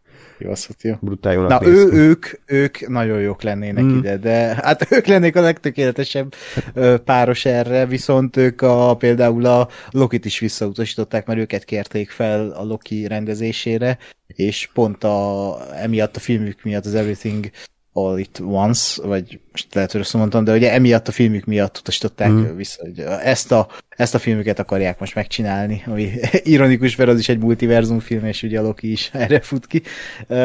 Szóval ők szerintem így el vannak a saját világukba, és, és így a, az ilyen Deadpooloknál meg rámennek ezekre a nagy blockbuster rendezőkre de nyilván nagy blockbuster rendező és nagy blockbuster rendező között is van különbség, ahogy említette David Leach, egy teljesen más kategória azért. Tehát ő, ő ha tehát amikor bejelentették a Deadpool 2-nél, azt mondtam, hogy na, ez, ez fasza lesz. Tehát hmm. ő a tökéletes Deadpool rendező. Uh, Sean Levy, hát nem. Ő nem, de... Még annak örültem igen. volna a Nobody rendezője, vagy a, ugye, aki a Hardcore Harry-t is hmm. rendez, na, ő, ő is, azt mondom, na, ő, ő, meg, mint a Matthew Vaughn, mit szóltál Matthew volna, Vaughn, Matthew Vaughn rendezi Deadpool jó. filmet, tehát a Kikesz az Rohadt gyakorlatilag egy Deadpool film volt is, és nagyon igen. rendben volt. Igen, tehát, hogy... de meg lehet lepődni innen. Tehát... Hát igen, csak ugye most így több uh, viharfelhő is gyülekezik, az egyik ugye, ugye a Disney felvásárolta a Foxot, tehát kérdés, hogy mennyire fognak emiatt belenyúlni kreatívan, bár ugye r lesz ezek szerint, tehát akkor reméljük, hogy nem a másik a Sean Levy. Nem mondom, hogy a Deadpool az egy nagyon fontos uh, filmsorozat az életemben, tehát úgy vagyok vele, hogy kijön egy Deadpool film, megnézem, és vagy tetszik, vagy nem. Csak, uh, ja, hát most biztos az volt, hogy a Free Guy az, az jól sikerült, meg az emberek szerették, és akkor tessék, itt van a, a Deadpool, úgyhogy Hát, hajrá. vagy inkább a Ryan Reynolds szeret dolgozni Sean Levy-vel, hmm. mert itt a Deadpoolnál azért Ryan Reynolds a főnök, és uh, amit ő beajánl, az lesz a Disney-nél. szóval itt valószínűleg ez volt a döntő ok. Meglátjuk. De ezt nagyon, tehát dátum még nincsen, akit ez mm, érdekel. Ja. Tehát semmi ilyen, még csak előkészítési fázison, még könyv sincsen, tehát még a forgatókönyvet készítik elő, és ugye a forgatókönyvet is új emberek fogják írni, a, a, van ez a Bob Burger falodája, ugye? És ha. azoknak a az írói fogják írni Érdekes. ezt a filmet, illetve visszahozzák még a Reese-t és a Paul Wernicke-et, mm. de gondolom ilyen story by szinten csak. Tehát lehet, hogy egy kicsit másabb lesz, de én nem is bánnám, ha egy kicsit másabb film hát lenne ez, mint kicsit a többi. kifulladt szerintem az a fajta humorbombon, amit a uh-huh. Deadpool eddig adott, tehát hogy ugyanazt a poént sütötték el újra és újra, ami néha jól sült el, tehát amikor a Vanisher ugye feltűnt, az életem végig emlékezni fogok arra a poénra. Kurva jó. kurva jó, de, de igazából egy kicsit ilyen egy kaptafára készültek már ezek a filmek, úgyhogy nem baj, hogyha van egy kis vérfrissítés. Uh-huh. Így van. Na, és akkor, ha már vérfrissítés, akkor az HBO Go kapott egy update-et, HBO Max lett belőle, a túlnáp fiók az megszületett, de igazából csak megnyitottam, hogy működik-e a felület, tehát annyira nem ástam bele magam. Ákos, volt-e esetleg lehetőséget kipróbálni, néztél el rajta egy-két dolgot, hogy tetszik ez az új HBO Max? Ö, én néztem rajta, pont most kezdtem itt rajta nézni a Station Eleven-t, mert ugye az is HBO Max-ra jött, és végre nézhető itthon is. Ö, hát így nagyon előjár abban annyit, hogy, hogy még elég gyerekcipőben jár ez a felület, de szerintem ne legyünk szigorúak ezzel az HBO Max felületen, mert most jött ki, tehát ezt még fejleszteni fogják. Uh, annyi, uh, annyi különbség van az amerikai felülettel szembe, hogy hát még itt nincsenek kialakítva olyan, fel, olyan kategóriák, hogy nem tudom, a legújabb dolgok, meg hogy a, amik trending, hát itt van olyan, hogy legnézettebbek, de hogy azért ugye, ahogy Netflixre is megszokhattuk, vannak ilyen alkategóriák a kategóriákon belül, kategorizálom rengeteg minden, vagy ö, teszem azt, hogy mi, mik fognak jönni, mik jöttek a héten, mik jönnek a következő héten, ezek így fel lesznek oszt, vagy fel vannak osztva az amerikai HBO Max felületén. Ezek még így hiányoznak erről, illetve nekem nagyon a keresőrendszer az ilyen nagyon átláthatatlan. Tehát így megnyitod, és így puh, rádömlik, a, ugye nyilván a legtrendingelőbb dolgok, hogy most akkor mik az újdonságok, mik, amiket nagyon felkaptak, de, de ha így nagyon rá akarsz keresni valamire, nekem üresnek tűnt az egész. De mit tudom én, rámentem a filmekre, és akkor így gépen elkezdtem görgetni, ha rámész, hogy az A-tól Z-ig keresel filmeket, ugye akkor behozza az összeset, és akkor rengeteg ide jön. De hát ezeket amúgy hogy találnám meg, érted? Tehát ez a bajom, hogy így vannak ilyen kis kategóriák, de ez még nincs kifejlesztve teljesen, meg nyilván műfajokra is fel van osztva, van itt még mit fejleszteni, de szerintem tök jó, hogy végre, hogy végre itt van Magyarországon, és, és ugyanúgy 45 nap múlva felkerül majd az aktuális Warner film, hmm. mint például ugye a Batman is majd április közepén. Hmm. Hát én csak abban reménykedem, hogy az egész technológiai része az, az gónál fejlettebb lesz, mert mai napig emlékszem, amikor a mm. trónok harca deresi ostromát néztem HBO-gon, és gyakorlatilag hát ilyen akkora pixelek voltak, mint a Jon Snow feje. Tehát, hogy ilyen hát igen, ott a bitráta az elég szar volt annál, igen. És hogy itt tényleg, az... amikor az ember fizet, és azt mondja, hogy nem kalózkodom, megnézem az eredeti felületen, és ezt adják, akkor, akkor nyilván azt mondja a csomó ember, hogy igen. akkor kapjátok, beletöltöm a 10 gigás, mit tudom én, ripet, és, és sokkal jobb a kép. Tehát, hogy Aha. Úgyhogy nem tudom, Max milyen, remélem, hogy ilyen szempontból azért javult. Persze, persze. Ha most megnézed a, a trónok arcát, akkor most ezzel nincs ilyen gond. Hmm. Szóval Jó. legalábbis, ha jól tudom, nincs ilyen gond. Uh, én nem tapasztaltam ilyen hibát, hogy itt bármilyen felbontásbeli különbség, vagy ö, ö, bosszankodás lenne. Ilyet is olvastam, hogy bizonyos eszközöknél nem jelenti úgy meg a képet, bizonyos eszközöknél folyamatosan bufferel én nem tapasztaltam, hogy gépen próbáltam ki, illetve az okos tévén, mindkettő eszközön működik rendesen. Hmm. hmm. Szerintem, tehát ez egy hetes dolog, vagy nem tudom, tehát ez pár, e, e, e, aha, egy hete, egy hete jött ki, tehát szerintem azért várjuk meg, hogy kicsit még azért ezt így szépen kifejleszék itthon, meglássuk, hogy, hogy mik a buktatói, aztán igazából szerintem ezzel mindenki rajta van, hogy jobbá tegye Persze a, a, a, az HBO megszületett, illetve ugye az is egy nem, nem utolsó szempont, hogy iszonyat olcsó. Tehát ilyen, azt hiszem 1500 forint sincs, vagy 1500 forint van, valami ilyesmi. Tehát, hogy így azért hol kapsz ennyi pénzért, ennyi mindent, és úgy, hogy még 4K-ba is tudod nézni az új filmeket. Tehát a Dűne is fenn van 4K-ba, a, a, az új Matrix is fenn van 4K-ba. Tehát wow. 1600 ja, forint, és egy mozi egy már 2000 forint fölött van. Budapesten. Ja, igen, Pesten. Igen, igen, igen, igen. Tehát azért, igen. Jó. Egy jó deal, szerintem. És azért az HBO mellett. tartalmai szerintem minőségibbek, mint a Netflix. Tehát nem, nincs annyi, Persze. de az HBO sorozatok azért sokkal jobbak, mint a Netflix saját gyártású szériái. Oh. Na igen, ez, ez meg egy másik fontos dolog, hogy az HBO Max és az HBO az két külön dolog lesz. Tehát amikor azt adod, hogy HBO Max sorozat, akkor azért, ha jól tudom, az egy külön tehát van az HBO Originals, meg van az HBO Max. Tehát Faszom, HBO... már egyszer azt hittem, hogy értem ezt a szart, most végre átadja, megőrülök be ezen. Tehát ugye Folytasd.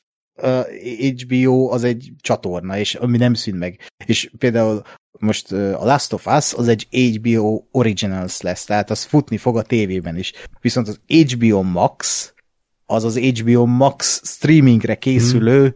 film vagy sorozat. Jó, de ez az, az annyira nem durva, mert minket szerintem nem érint, nem? Tehát mi úgyis csak HBO Maxot nézünk. Ki az, aki néz még HBO tévébe? Tehát, igen, csak hogy ugye szerintem a minőségbe is azért teljesen más lesz. Tehát most nem tudom, tehát HBO Max-ra felkerül a Bad Girl, vagy mi ez szar, ez a, izé, ez a sorozat, ez a nem tudom, CW-s, vagy fenet, úgy. Tehát, hogy az is jön HBO Max-ra. Oké. Okay.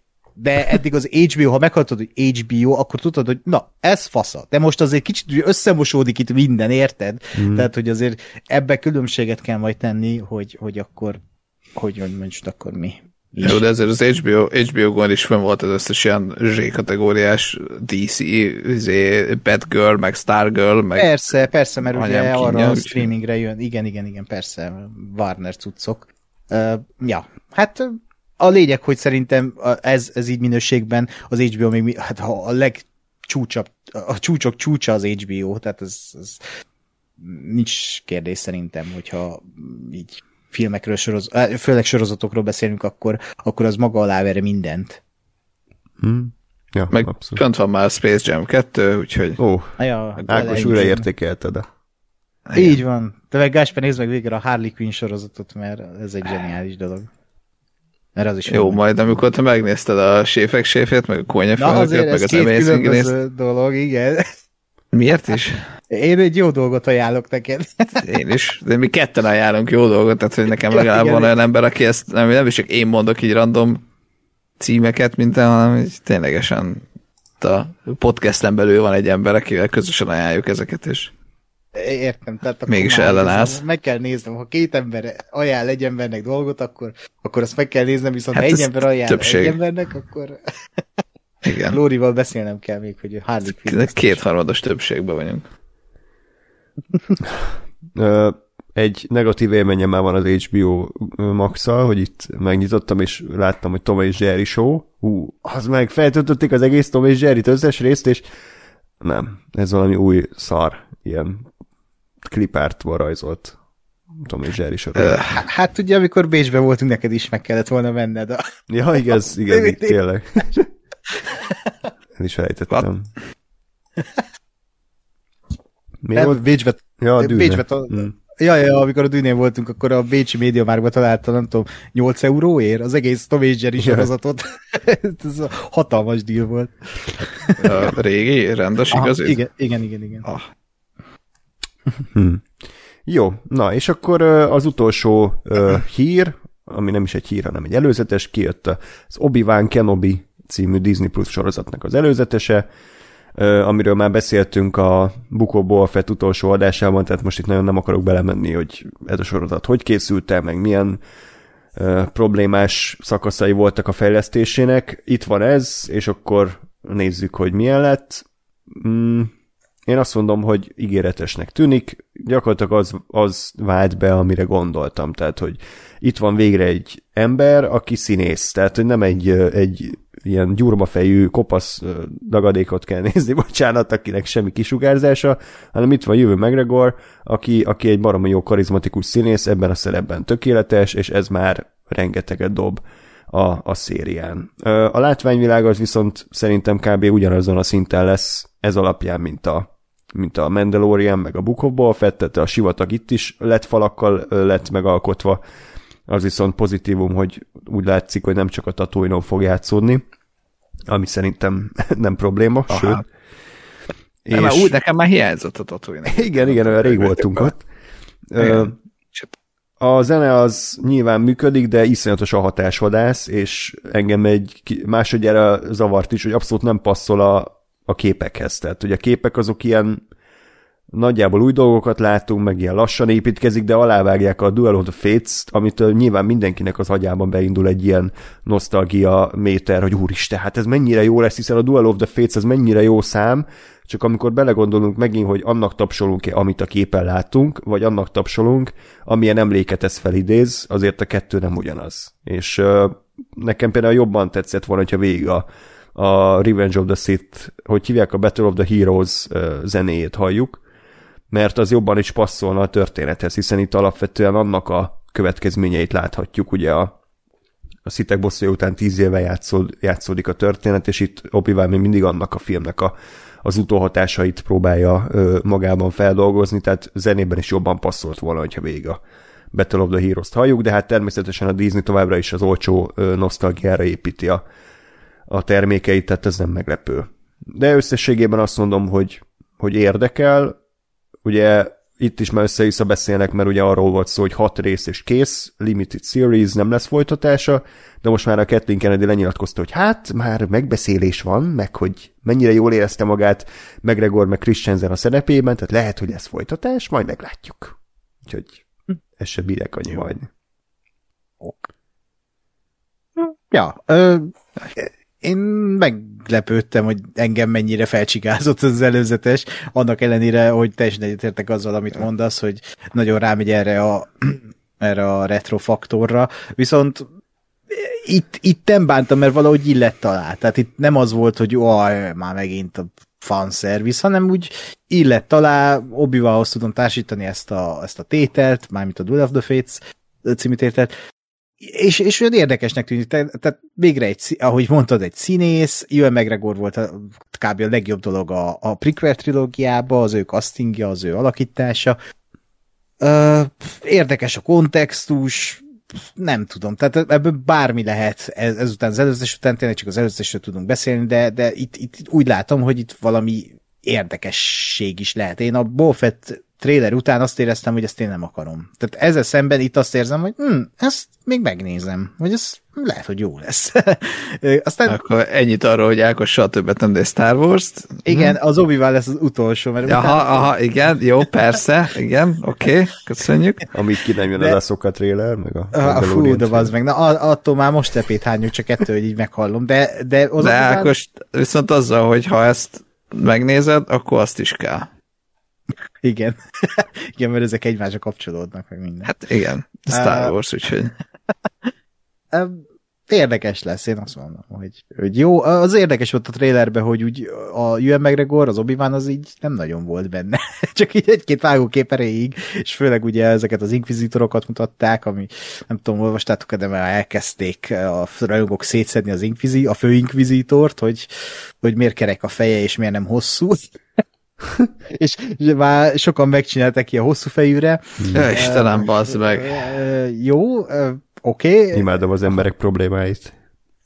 Igen, csak közben ezek az emberek nézzék meg, hogy a, a Dukugrófot is hogy ábrázolták a sorozatokban, és neki is hosszú a feje, és ott van Christopher Lee, aki ugyanúgy egy emberi feje van, tehát, hogy jó, oké, okay.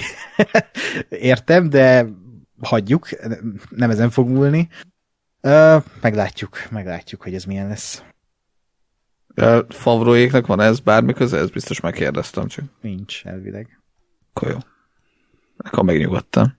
Lehet, hogy csak pénzt adnak. Executive hát. producer maximum, de se író, se rendezőként nincsenek jelen. Hmm. Jó, ez, ez megnyugtat engem. Személy szerint. Uh, Hát a Tatooine-nek nem örülök, de ez igazából azért nem örülök, mert az előző két sorozat is ott játszódott. Mert itt, itt teljesen indokolt, hogy a Tatooine legyen, meg tehát ha valahol, akkor itt indokolt, hogy a Tatooine legyen, és igazából itt, itt a Tatooine-ra nem önmaga miatt haragszom, hanem a két, két fantasztikum miatt, amit a Book of Boba Fett és The Mandalorian néven látunk, maga, maga a sztori az tehát önmagában azt gondolom, hogy persze érdekes, az azért akkor is bennem van, hogy a kibaszott Skywalkerek többen megint nem tudunk elszakadni, hogy még mindig nem, vagy stb. De, de mondjuk itt legalább, legalább egy kicsi valami érdekesség az lehet, hogy lesz. Uh, Ewan McGregor szerintem abszolút, abszolút egy nagyon-nagyon jó színész, nagyon jó ebbe a szerepbe, úgyhogy, úgyhogy én is igazából főleg miatta érdekel, vagy főleg miatta várom, meg miatta lehet ez, a, ez egyáltalán bármilyen, ez a sorozat. Úgyhogy reméljük, hogy, hogy ezért tényleg sikerül lehozni egy, egy vállalható valamit.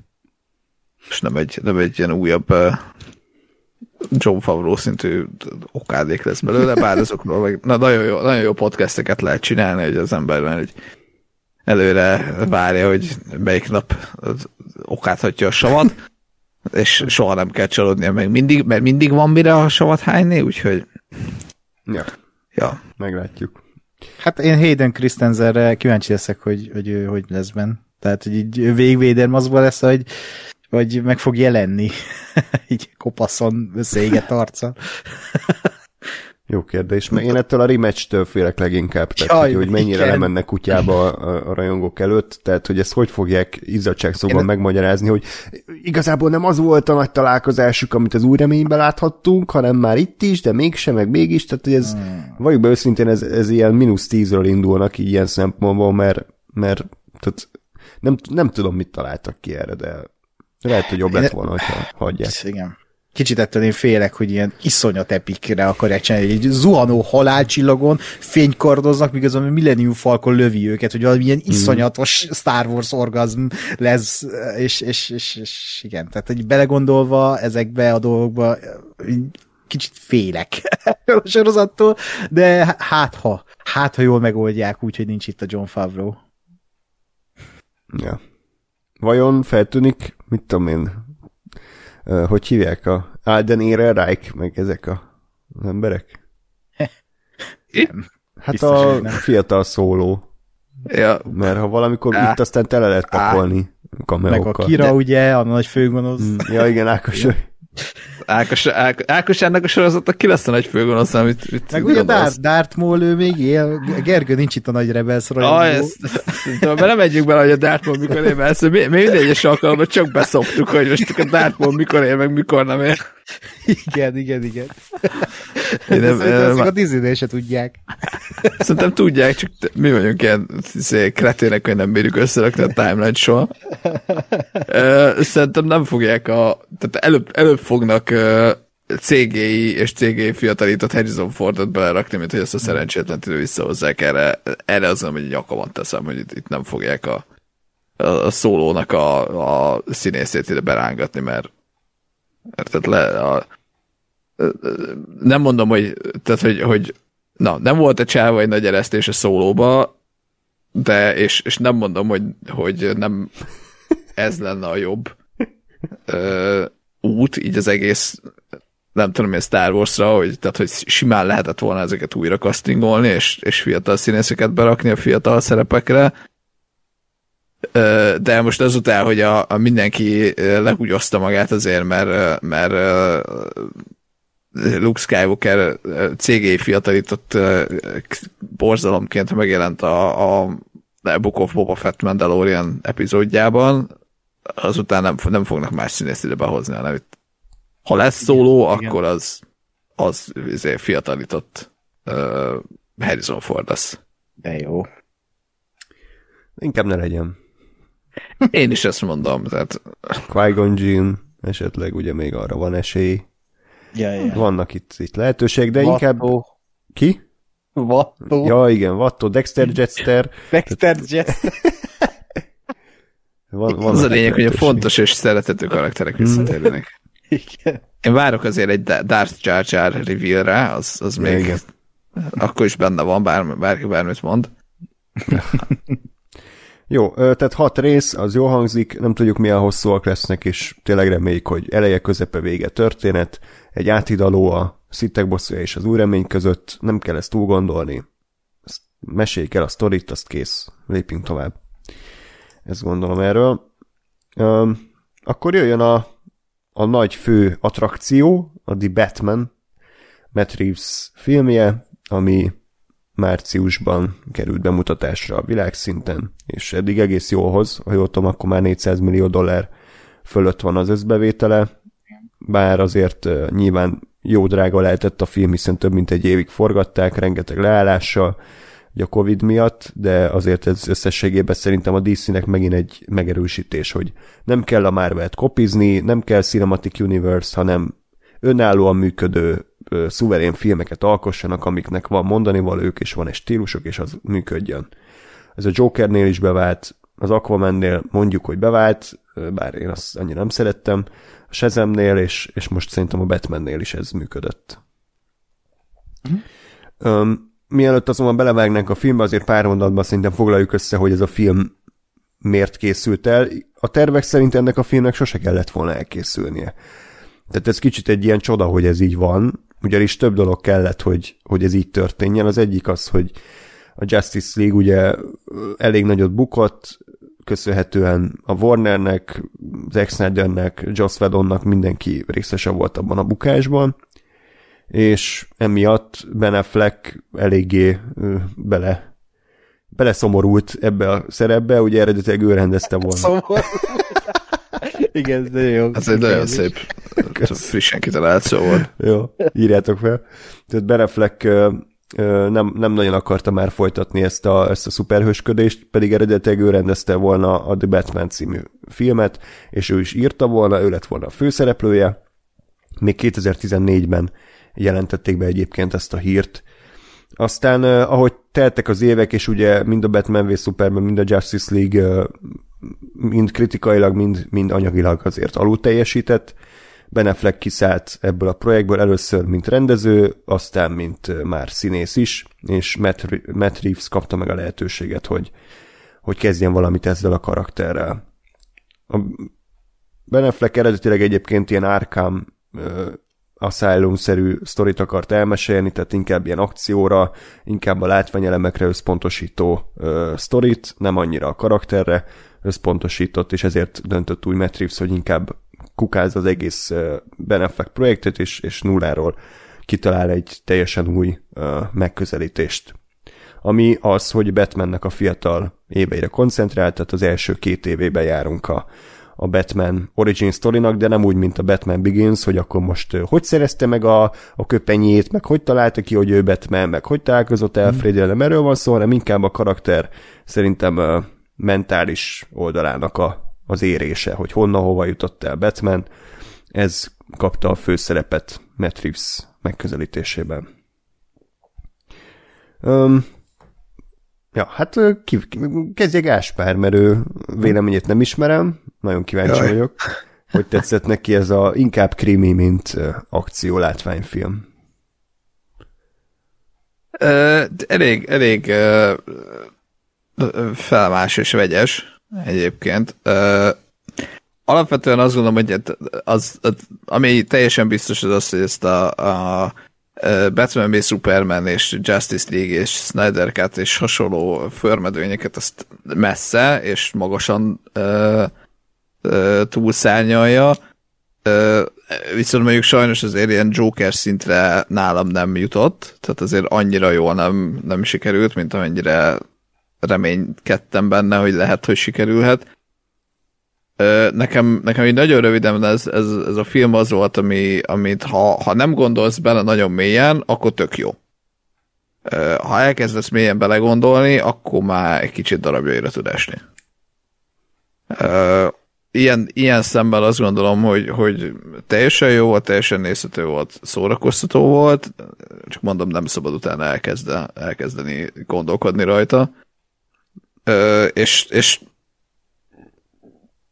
remélem, hogy, hogy, hogy inkább tényleg a, a, a DC az ezen a, ezen a vonalon marad. Nem konkrétan arra gondolok, hogy ebből a Batmanből, vagy ebb, jöjjön egy második rész, de hát spoileresek vagyunk, valószínű fog, így a, a lezárást, vagy a végét tekintve, de, de hogy inkább ez, mint a, mint a Snyder féle hmm. horzalmak. Igen, ö, mielőtt Ákos véleményére rátérnénk, a port.hu segítségével Ez az összefoglaló yes. történetet. Kiegységézett a... De ezt tudjuk, hogy ki írja ezeket? Mert eddig mindig alul Nem, de jelentkezzen. Kommentbe jelentkezzek, kérjük. Na, így hangzik a leírás. A séfek séfét is fel kellett volna olvasni, Ó, ez érdekes. Na, mindegy. De még megtehetjük, és mi bevághatod Aha, aha. Jó, oké. Okay. Hát, majd amikor legközelebb, amikor a negyedik évadról beszélünk majd akkor. Jó, oké. Okay. Batman már két éve rója Gotham utcáit és üldözi a város gonosztevőit. Így hát egyre mélyebbre merül a sikátorok sötétségébe. már alig néhány emberben bízhat. Mindenfelől korrupt hivatalnokok és romlott nagymenők veszik körül. Pont. Kis csével, csupán Alfred pennyworth és James Gordon hadnaggyal ott egy esre maradt oszthatja meg a titkait. Milyen titkot osztott meg a Gordon felügyelő? Mindegy. Igen. Oké. Okay. Egyedül maradt. Rajta kívül nincs más, aki bosszút állhatna a város lakóinak sérelmeiért. Egy gyilkos épp Gatem elitjét veszi célba, és a szadista mahinációi után hátrahagyott titokzatos nyomok a világ legnagyobb detektívjét a város alvilágába vezetik. Ott találkozik Selena Kyle-ral, vagyis macskanővel, Oswald Cobblepottal, a pingvinnel, Carmine Falconnal és Edward Nestonnal, Rébusszal. A bizonyítékok azonban a saját otthona felé vezetik. Miért? És minél jobban szűkül a gyanúsította köre, annál félelmetesebbé válik. Mi? Batmannek új szövetségeket kell kötnie, le kell lepleznie az igazi bűnöst, és meg kell szabadítani a Gothamet a hatalmaskodás és a korrupció pestisétől. Az egyik legmenőbb képregényhős fantasztikus szereposztással tér vissza, és közben látványosabb, izgalmasabb és keményebb, mint valaha. Oké. Okay. Úristen, de cringe. Nagyon kellemetlen. Jó, ilyen a film. Ekkos, mint ez a leírás? Hát itt legalább úgy eltalálták a történetet, nem úgy, mint nem tudom, legutóbb valamit felolvastál, és nem is arról szólt a film, ami...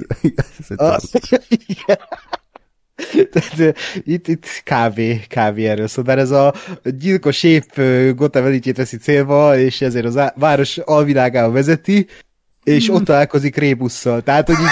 What? Jó. Értem Trailer alapján írta, jó? List, van ilyen.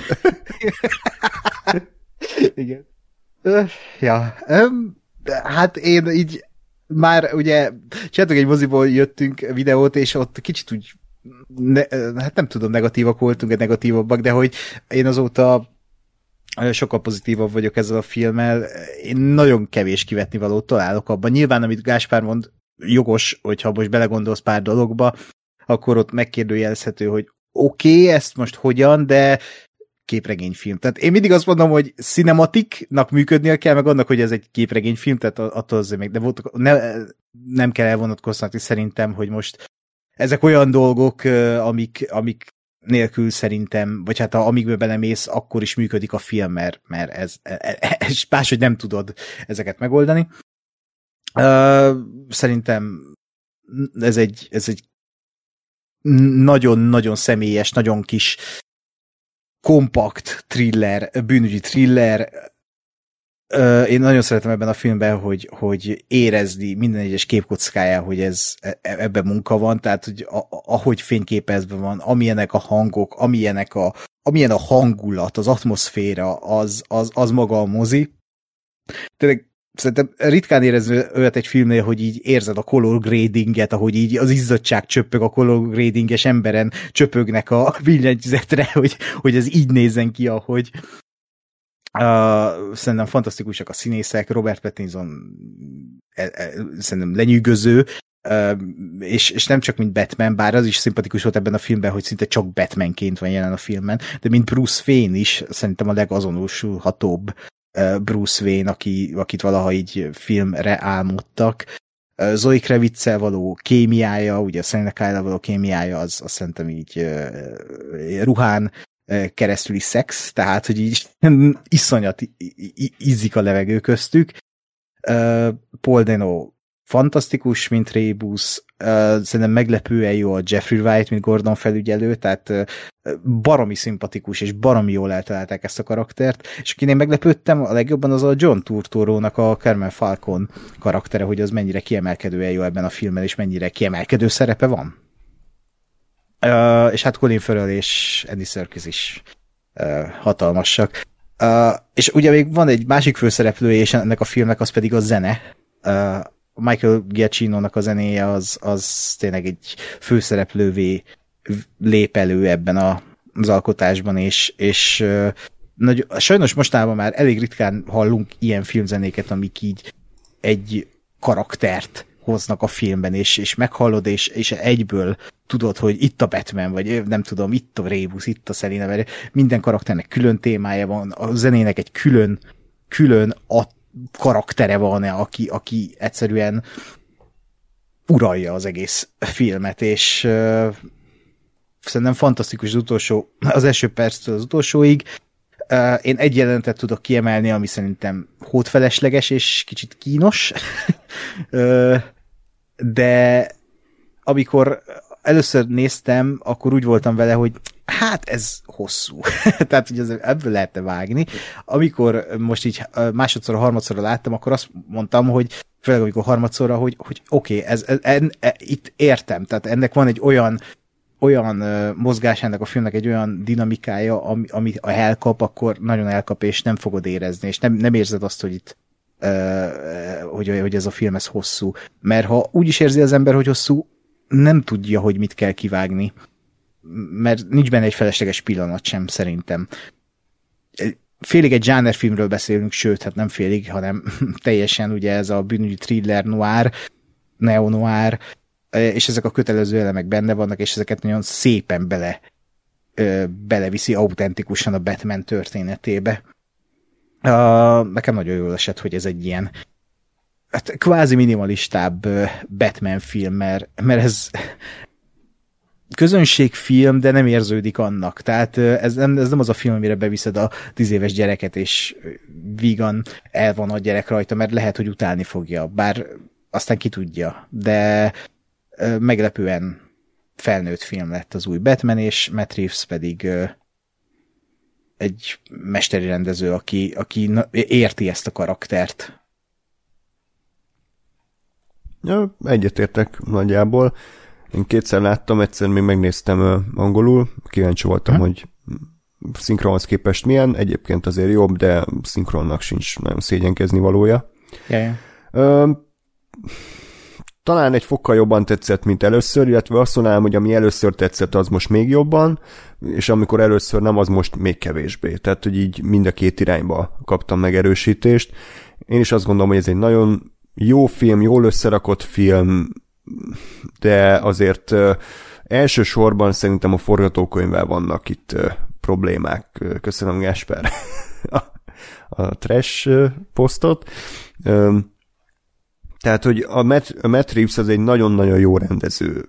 Vizuális látásmódja az elképesztő, szerintem semmelyik korábbi filmjében nem voltak ennyire képileg kifejező jelentei. Tehát csomószor az volt, hogy ha meg se szólalnának a szereplők, nem narálna mondjuk a Batman, úgy, mint a Lego Batman movie-ba, akkor, akkor ugyanannyira értenénk, hogy mi történik a képernyőn nem, nem lenne szükség rá, hogy ezt elmondja, hogy mi történik. De ez Op- két, a film elején meg a végén van. Igen, és mind a kettőnél zavart, főleg a film Omolyan, végén egyébként. Igen. A film eleje a legjobb, szerintem, a film csúcspontja nálam.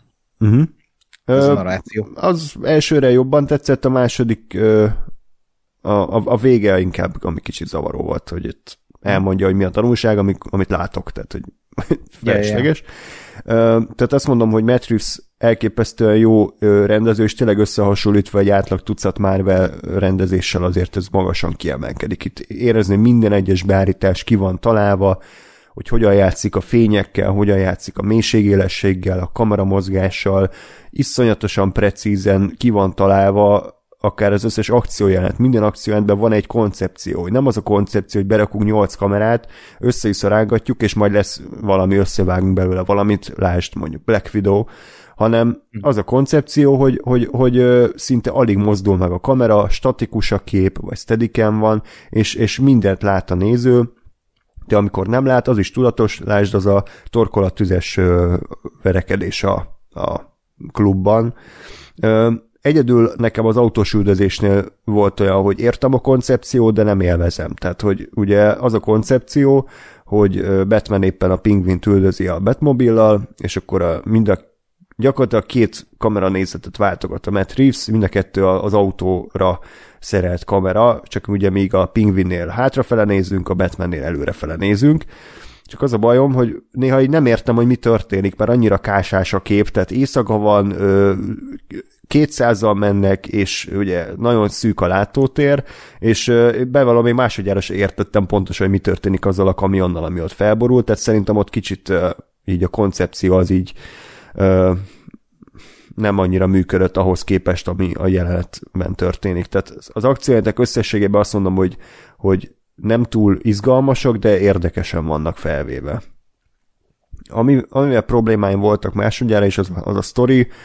Uh, szerintem a nyomozás része az egyszerűen nem annyira érdekes. Tehát, hogy nem, nem működik az, ami működött ugye annó a hetedikben, hogy, hogy mi nézők is úgy érezzük, hogy, hogy a részesei vagyunk a nyomozásnak, és, és jelről jelre haladunk, és, és egyre közelebb és közelebb jutunk a megoldáshoz.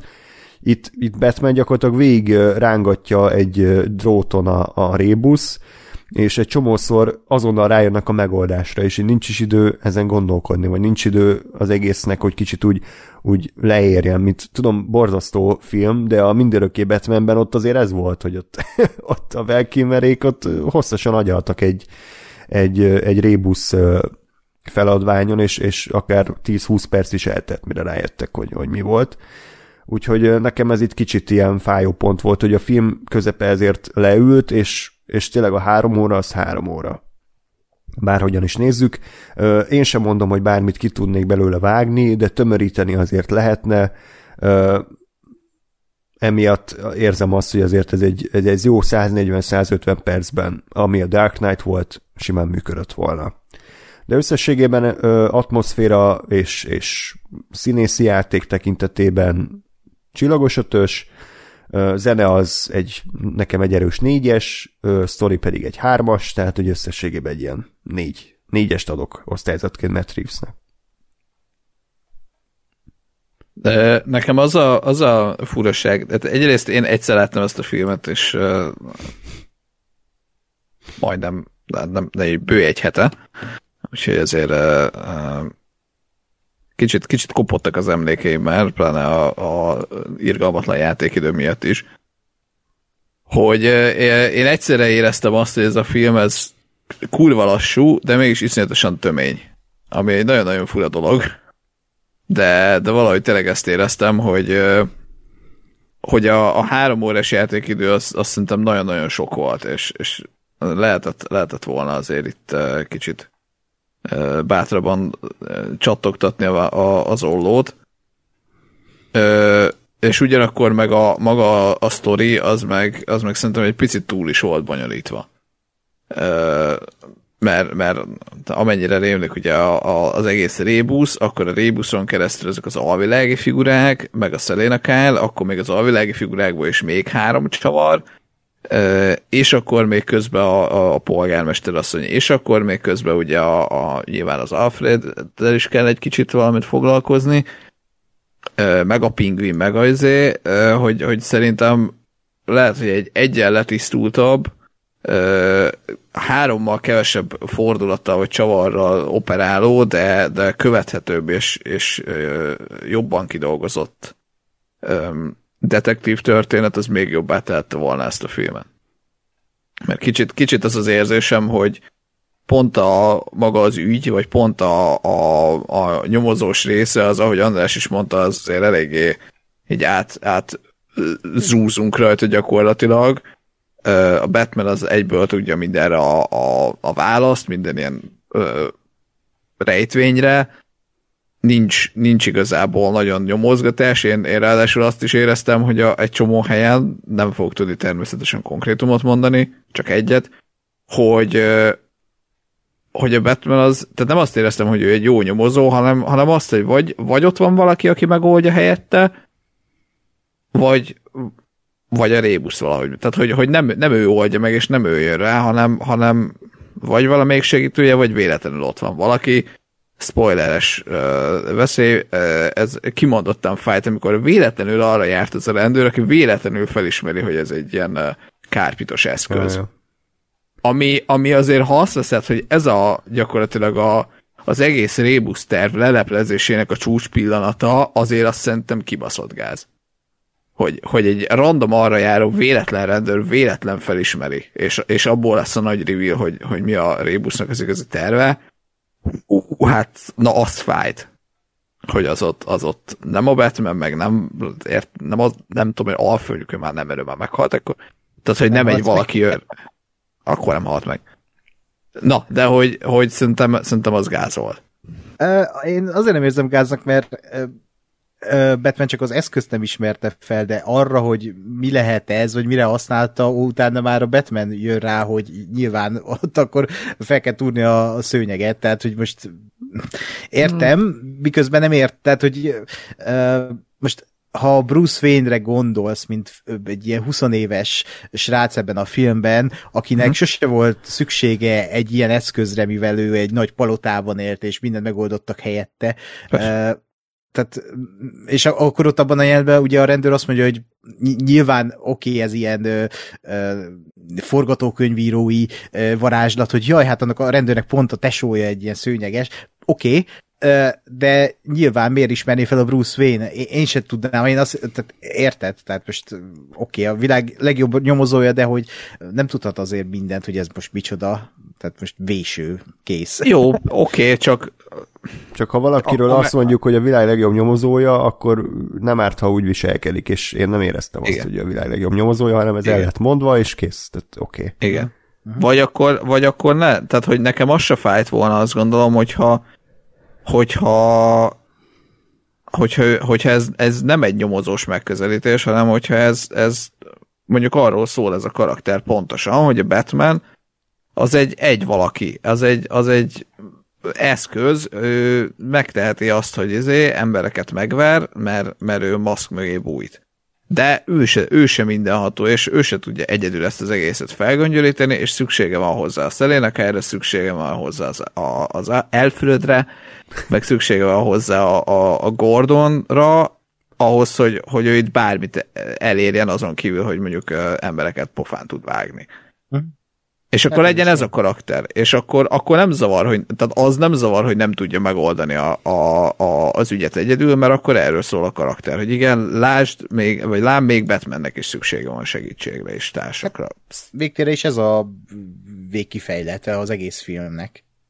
O, hát persze, oké, csak akkor meg, akkor ne egy random arra jár, véletlenszerűen arra járó, véletlenszerű Z karakter véletlenül ö, oldja meg az ügyet. Mert az, az gáz. Forgató, forgatókönyv szempontból. Szerintem. Én, én még mindig nem érzem úgy, hogy ő oldotta volna meg az ügyet, csak az eszköz, tehát hogy rámutatott arra, hogy hogy mi ez, és akkor Batman indult el ezen, hogy akkor Hát de jó, de a elindult, elindult ezen az az, hogy ó, ez egy uh, kárpitos eszköz, ó, egy szőnyegen állok. Oké. Okay. Tehát, hogy így egy meg egy egyenlő, igen, kettő, és igen, gratulálunk Batman, hát megoldott az ügyet. Jó, de hogy még egy kicsit bonyolítsuk, ott van még egy jelszó, ott a jelszóra is kellett asszociálni, hogy oké, okay, akkor az a jelszó, amit Jó, a földön persze. van, stb. Okay. Tehát, hogy nem tudom, tehát ez egy, ez egy átlag közép kategóriás uh, Poirot sztorinak beillett, vagy még annál is gyengébb volt, amivel nincs baj, csak ne állítsuk úgy be, hogy ez a világtörténelem legnagyobb rejtje, és hogy, hogy mekkora nyomozó a Batman, mert, mert én is, tehát ha jobb lett volna a nyomozós rész, akkor ez egy, ez egy csillagos ötös film. Tehát akkor én is azt mondom, hogy ez kurva jó. Tehát, hogy zseniális a Batman, zseniálisan oldja meg a Riddlernek a, a rejtvényeit, és ugye ezek a történetek mindig akkor igazán kielégítők, amikor a nyomozó egy idő után túljár a, a gyilkos eszén. Tehát a, a hetedikben is az volt a legjobb rész, amikor a, megtalálják a Kevin, nem Kevin Smith, hanem a Kevin Spacey-nek a lakását, és, és az egy rohadt jó pillanat, hogy hogyan járnak túl az eszén, és hogyan ö, kapják el majdnem. És a Batmanben én nem éreztem ezt, hanem azt éreztem, hogy, hogy így ö, húzza maga után a Riddler a Batman-t, aki mindent kiskutyaként megold, de igazából egyszer se éreztem azt, hogy ő, hogy ő túljár a Riddler eszén, és ő irányítja az eseményeket, ő mindig csak úgy sodródott. Yeah. De... Mert a film végéig ő, a Riddler irányította a Batman, tehát ez, ez végig ott volt a szőnyeges esetig. Tehát Igen. A, a, az egyetlen szekvencia, ahol győzelemeskedett a Batman, az pont a film vége, amikor megmentették a, a polgármestert, meg kimenekítette ott a, vagy a polgármester jelöltet, és kimenekítették a családját, meg ott az embereket, és akkor tehát nem, nem az lett, amit a Riddler akart. Tehát hát, uh, végig a film arról szólt, hogy hát a, a, maga ez a patkányos ügy is, hogy hoz ki a fényre, az is, tehát a film kb. felétől ez volt az ügy, hogy ki kell hozni a fényt, a, a, vagy a fényt a patkányra, a patkányt a fényre, és, és tehát ott... Csak ott is, és ki az, aki elő, előbb gondol a pingvére, mint a denevérre, egy szárnyas patkánynál. Tehát, mi a fasz? Igen. Tehát ott is nézte, hogy hogy, hogy? Egy bet, egy bet, egy denevér csávó nem gondol de, arra, de, hogy repülő De, de ott nem az volt a meg, ott az volt a megfejtés, hogy a falkon. Tehát Tudom, de akkor is egy pingvin, tehát hogy hogy? szóval hát, ezt mondom, hogy szerintem itt nem olyan erős a forgatókönyv, mint amennyire akar annak tűnni. Tehát, hogy Reeves az nem olyan jó író, mint amennyire jó rendező. Uh-huh. És ez, ezek azok a részek, amik, amikben nekem kis hiányérzetem maradt. Uh-huh. De akkor kicsit dicsérem is a filmet, szerintem a legjobb az egészben az a Batman karakterfejlődése az első jelenet és az utolsó jelenet között. Tehát az a kontraszt, az nyilván mindenki leírta már, meg én is, mikor láttam, akkor nagyon megérintett, hogy hogy ez a csávó, aki tényleg düböl agresszióból szarávert embereket a, a, a sikátorokban, és ő volt az árnyék, a film végére rájön arra, hogy, hogy ez nem megoldás, tehát nem attól lesz jobb a világ, mert szétverek embereket, hanem az a megoldás, hogy segítek embereken, és ahogy a fákjával kivezeti a, az embereket a, a mondan, az épületből, az egy az életem végéig kísérteni fog az a kép. Tehát az egy zseniális beállítás, hogy, hogy ahogy kivezeti őket a fény felé, az árnyékból. Tehát az, az egy gyönyörű pillanat, és az is olyan, hogy nem kell narráció oda, tehát képileg mindent ha. elmesél a film, és én értem, és utána is az, amikor ott Batman ott, ott segít az emberekkel, és felrakja őket a helikopter, és, és talán először látjuk nappali fényben őt, az, az is egy nagyon fontos képi szimbólum, ami sík egyszerű, tehát nincs benne mélyebb tartalom, de ennyi bőven elég, mert ezek előtt a Beneflek hízott fejjel ugrálta a jelmezébe, tehát ehhez képest ez egy, nem tudom, Antonioni alkotás. És ez, igen, ez... és embereket ölt. igen, és ez másodjára nagyon tetszett. Az viszont kicsit elnagyolt szerintem, hogy ő hogy jut el erre a szintre. Először nem is nagyon jött át, hogy itt szerintem itt elsősorban arról van szó, van az a pillanat, amikor meglátja a, a Riddlernek azt a szolgáját, aki szintén Riddlernek öltözött, és ott ugye szétveri a fejét a, abban Igen. az épületben, és akkor látja, hogy, hogy mivé váltak, és hogy ő is igazából egy ilyen ember, és akkor nem akar ez lenni, tehát hogy értem ezt, csak ez a kevesebb ilyen ö, közepes nyomozáson és több Batman karakterépítő pillanat, akkor ö, jobban tetszett volna a film. Uh-huh. Ja. De azért mondom, hogy ez, ez félig egy film, tehát hogy azért azt ja, ja, ja. Tehát most hordoz sajnos, vagy nem sajnos, de hogy megvannak ennek a zsánernek is a betegségei, és nyilván én most ilyenekre gondoltam, amikor Gásper felhozta, hogy ha belegondolunk, akkor nem működik, hogy ugye van a filmben ez a, amit az előbb is említettem, hogy hoz ki a patkányt a fényre, de ez azt jelenti, hogy a Riddler 024-ben ott ül és várja, hogy mikor fel a Batman. Tehát, hogy ha ebbe belegondolsz, e, nem működik, de igazából, ha ezt elengeded, zsánernek szüksége van arra, és a filmnek is, hogy néha elengedjünk ilyen dolgokat, hogy a, mit tudom én, a filmekben a taxisnak nem fizetnek pénzt, mert mi a fasz? Nekem ennek sokkal nagyobb gondjaim voltak a filmmel, mint hogy, ja, értem. mint hogy ott küksöd a Riddler egész végig, azt konkrétan ja. fel sem merült bennem, de tök jó. Ne, benne, bennem ilyenek merültek fel, hogy max ezekbe lehetne így belekötni, amiben bele szeretnék, ha akarnék, de nem akarok, mert ez a zsáner vele járója, és működnie kell a filmnek. Most minek gondoljak bele egy olyan dologba, ami rontja a filmet, miközben működik anélkül a film, hogy én ebbe belegondolnék. Érted? Tehát most sebbire nem megy vele se a film, se én, csak elbaszom a saját élményemet. Úgyhogy, tehát mm, szerintem amiket uh, most így felhoztunk, teljesen egyetértek valahol, hogy nyomozós filmnek uh, uh, azért nem egy erős darab, viszont közben meg uh, ez egy olyan Batman film, ami erre az egész zsánerre épít, illetve erre a hangulatra, és a hangulat, ez a, a rendezés nekem elviszi arra a pontra ezt a filmet, hogy ezek a dolgok, amik, amik ilyen úgymond gyengébb, dolg, nem tudom, forgatókönyvői, írói húzások, azokat azokat én ignoráljam, tehát most nem érdekel, mert megy a film, hmm. működik nekem a film, működnek a karakterek, és ez a legfontosabb a filmben, hogy a karakterek működjenek, leginkább ugye Bruce Wayne Batman, az nagyon működik, tehát rohadtul működik, és, és az ő kapcsolata a többi karakterrel, az, hogy Gotham egy ilyen élő dolog, a, tehát ilyet, szerint én még nem tapasztaltam a Batman filmnél, hogy ennyire él a város, tehát az alvilág, tehát hogy megvannak a kis, ezek a mikrovilágok ebben a nagyvárosban, és azok élnek, és, és tehát látom a folytatás lehetőségét benne, hogy, hogy aha, akkor erre lehet majd építeni, hogy aha, a pingvin, akkor ez egy Fredo karakter, és innentől majd ő lesz hatalma, és akkor uh, innen lehet építkezni tök sok dologba szerintem ezek nagyon-nagyon jól tudnak működni. És ugye van még a filmben egy film, a Subplot, ami a Selina Kyle-nak a története, ami megint csak egy tök érdekes dolog, és építi a, a, az ő karakterét, mármint a Selina Kyle karakterét, és az ő karakteri is nem egy ilyen ö, egyszerű kis izé lesz, ilyen tolvaj karakter, hanem egy sokkal mélyebb, ö, azonosulhatóbb, mondjuk egy fenfatál karakternél több, de mégis a fenfatál karakter jegyeket hordozza magában az ő karaktere, és az ő történetük is, amire ugye kifut az egész film, az, az egy olyan szép pillanat szerintem, amikor ott elmotoroznak, és akkor azzal van vége, ugye, hogy uh, macskanő a visszapillantotó körben úgy eltűnik szépen a ködben, és akkor Batman pedig nekivág, és egy új uh, egy új uh, hát uh, ilyen uh, hozzáállással elbánik Gotham bűnözőjével, és vége a filmnek. Szerintem ez, ez egy annyira kerek történet, és annyira tökéletes Batman film, hogy, hogy nekem nagyon jól esett, és, és fú, ideg is kiráz, annyira jó. Majd szóljatok, hogy, hogy pozitívat is mondjak, mert összességében nagyon tetszett a film, és nekem még egyébként a Jokernél is jobban tetszett, meg a legtöbb hmm. Marvel standalone filmnél is bőven jobban tetszett, tehát a Vasember, meg Thor, meg Amerika kapitány, meg tudom, hangya, tehát ezeknél ez jó. A legjobb filmek. Az volt a bajom, a, megint csak, tényleg csak a forgatókönyv, tehát minden más tökéletes, a forgatókönyv az, ott voltak problémák, hogy csomószor az van, hogy elhitetti a film, hogy itt valami sokkal érdekesebb fog történni, mint ami történik. Tehát hmm. van az a jelenet, amikor ugye Bruce Wayne levelet kap, levél bombát, és az Alfred nyitja ki.